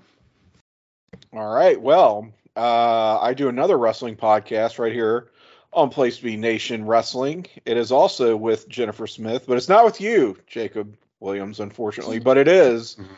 with Greg Phillips in the third seat. And that show is called Talking WCW. It's what it sounds like. We talk a WCW wrestler or theme or concept or constellation of matches, whatever you want. It's talking WCW. And uh, we did a great show uh, just recently uh, on the great Muta as our Mhm. subject on Talking WCW, most recent episode. And we will have a very topical edition of that podcast coming up in the month of October. Our subject is going to be Halloween Havoc matches. So Yes. three representative matches from Halloween Havoc, one picked by uh, each host of the show. Um, Jenny, have you narrowed down your your selections yet? Have any um, ideas? Anything you're leaning towards? You don't have to say. Mm. You don't have to give specifics. I'm just I'm just wondering how your uh, research is coming along. Well, I we've already talked about my favorite Halloween Havoc We have, match, Yes. um, which is the from '95, the Monster Truck Mash. Mash. Uh, Mhm. so um, Monster Truck Sumo match. At Yes, that. sumo match. So I actually I was thinking about it a lot today, trying to do a little bit of research, and I have some ideas, but still still Mm. open to some research. Yeah, I've got some ideas also. Um, it's like, do I want to go like a an infamous, you know, because boy is boy is Halloween Havoc known for its infamy sometimes with these matches. But it is also known for its greatness. Some real classics in there as well. So I don't know. I'm a little bit torn. We we will see. Uh, but beyond that, uh, uh, Jenny mentioned, you will find me again in the month of October on uh, an episode of Freak Out Drive-In that um, uh, is going to be very near and dear to my heart for sure. Um, if I can get through it uh, with Jenny, I'm sure we'll be able to knock it out. Um, speaking of the North South Connection, a spinoff podcast from the North South Connection is called 9021 No So, and that's a show that I do with my dear friend JT Rosero and a rotating uh, third seat for each edition of that podcast, going chronologically through every single episode of the original Beverly Hills 90210. We've already finished the first season. We're like three, four episodes into the second season. Hard to believe. But um, we are trucking along with that podcast, having a great time. Jenny, you've been one of our guests uh, a couple times already, I, I, believe. We will certainly have you back, and Jake, we will get you in, whether you whether you like it or not. You're going to be a guest on the 9021 No So podcast. So just search 9021 No So in your preferred podcatcher app. You'll find it. Um, like I said, it used to be part of the North South connection. No longer it has been spun off into its own dedicated feed. So very cool there. You can find me on Twitter. I am at Cyke68, C Y K E 68 on your Twitter bot. Um, and I think that'll that'll do it for my purposes for right now, at least. Very good. Yep. Check out the podcast feeds North South, Place to Be Nation, Wrestling, Pop Experience, the uh, 902 and No So you know, special solo feed. Or uh, yeah, check it out. Scroll through. I'm sure you'll find something that uh, tickles your fancy if this show was of any interest to you. Um, you probably pieced out after the uh, the gimmick names and the uh, the Cajun yeah, word. So still here. Yeah. after that, the following two plus hours, you're just kind of eh, whatever NXT. But either way, we'll be back for all the hypothetical fans um, soon enough, and we'll cover another few weeks of NXT, and we'll keep chugging along in the timeline. Thanks always for listening, and we'll be back with another episode of PTB NXT next time. PTB NXT has left the building.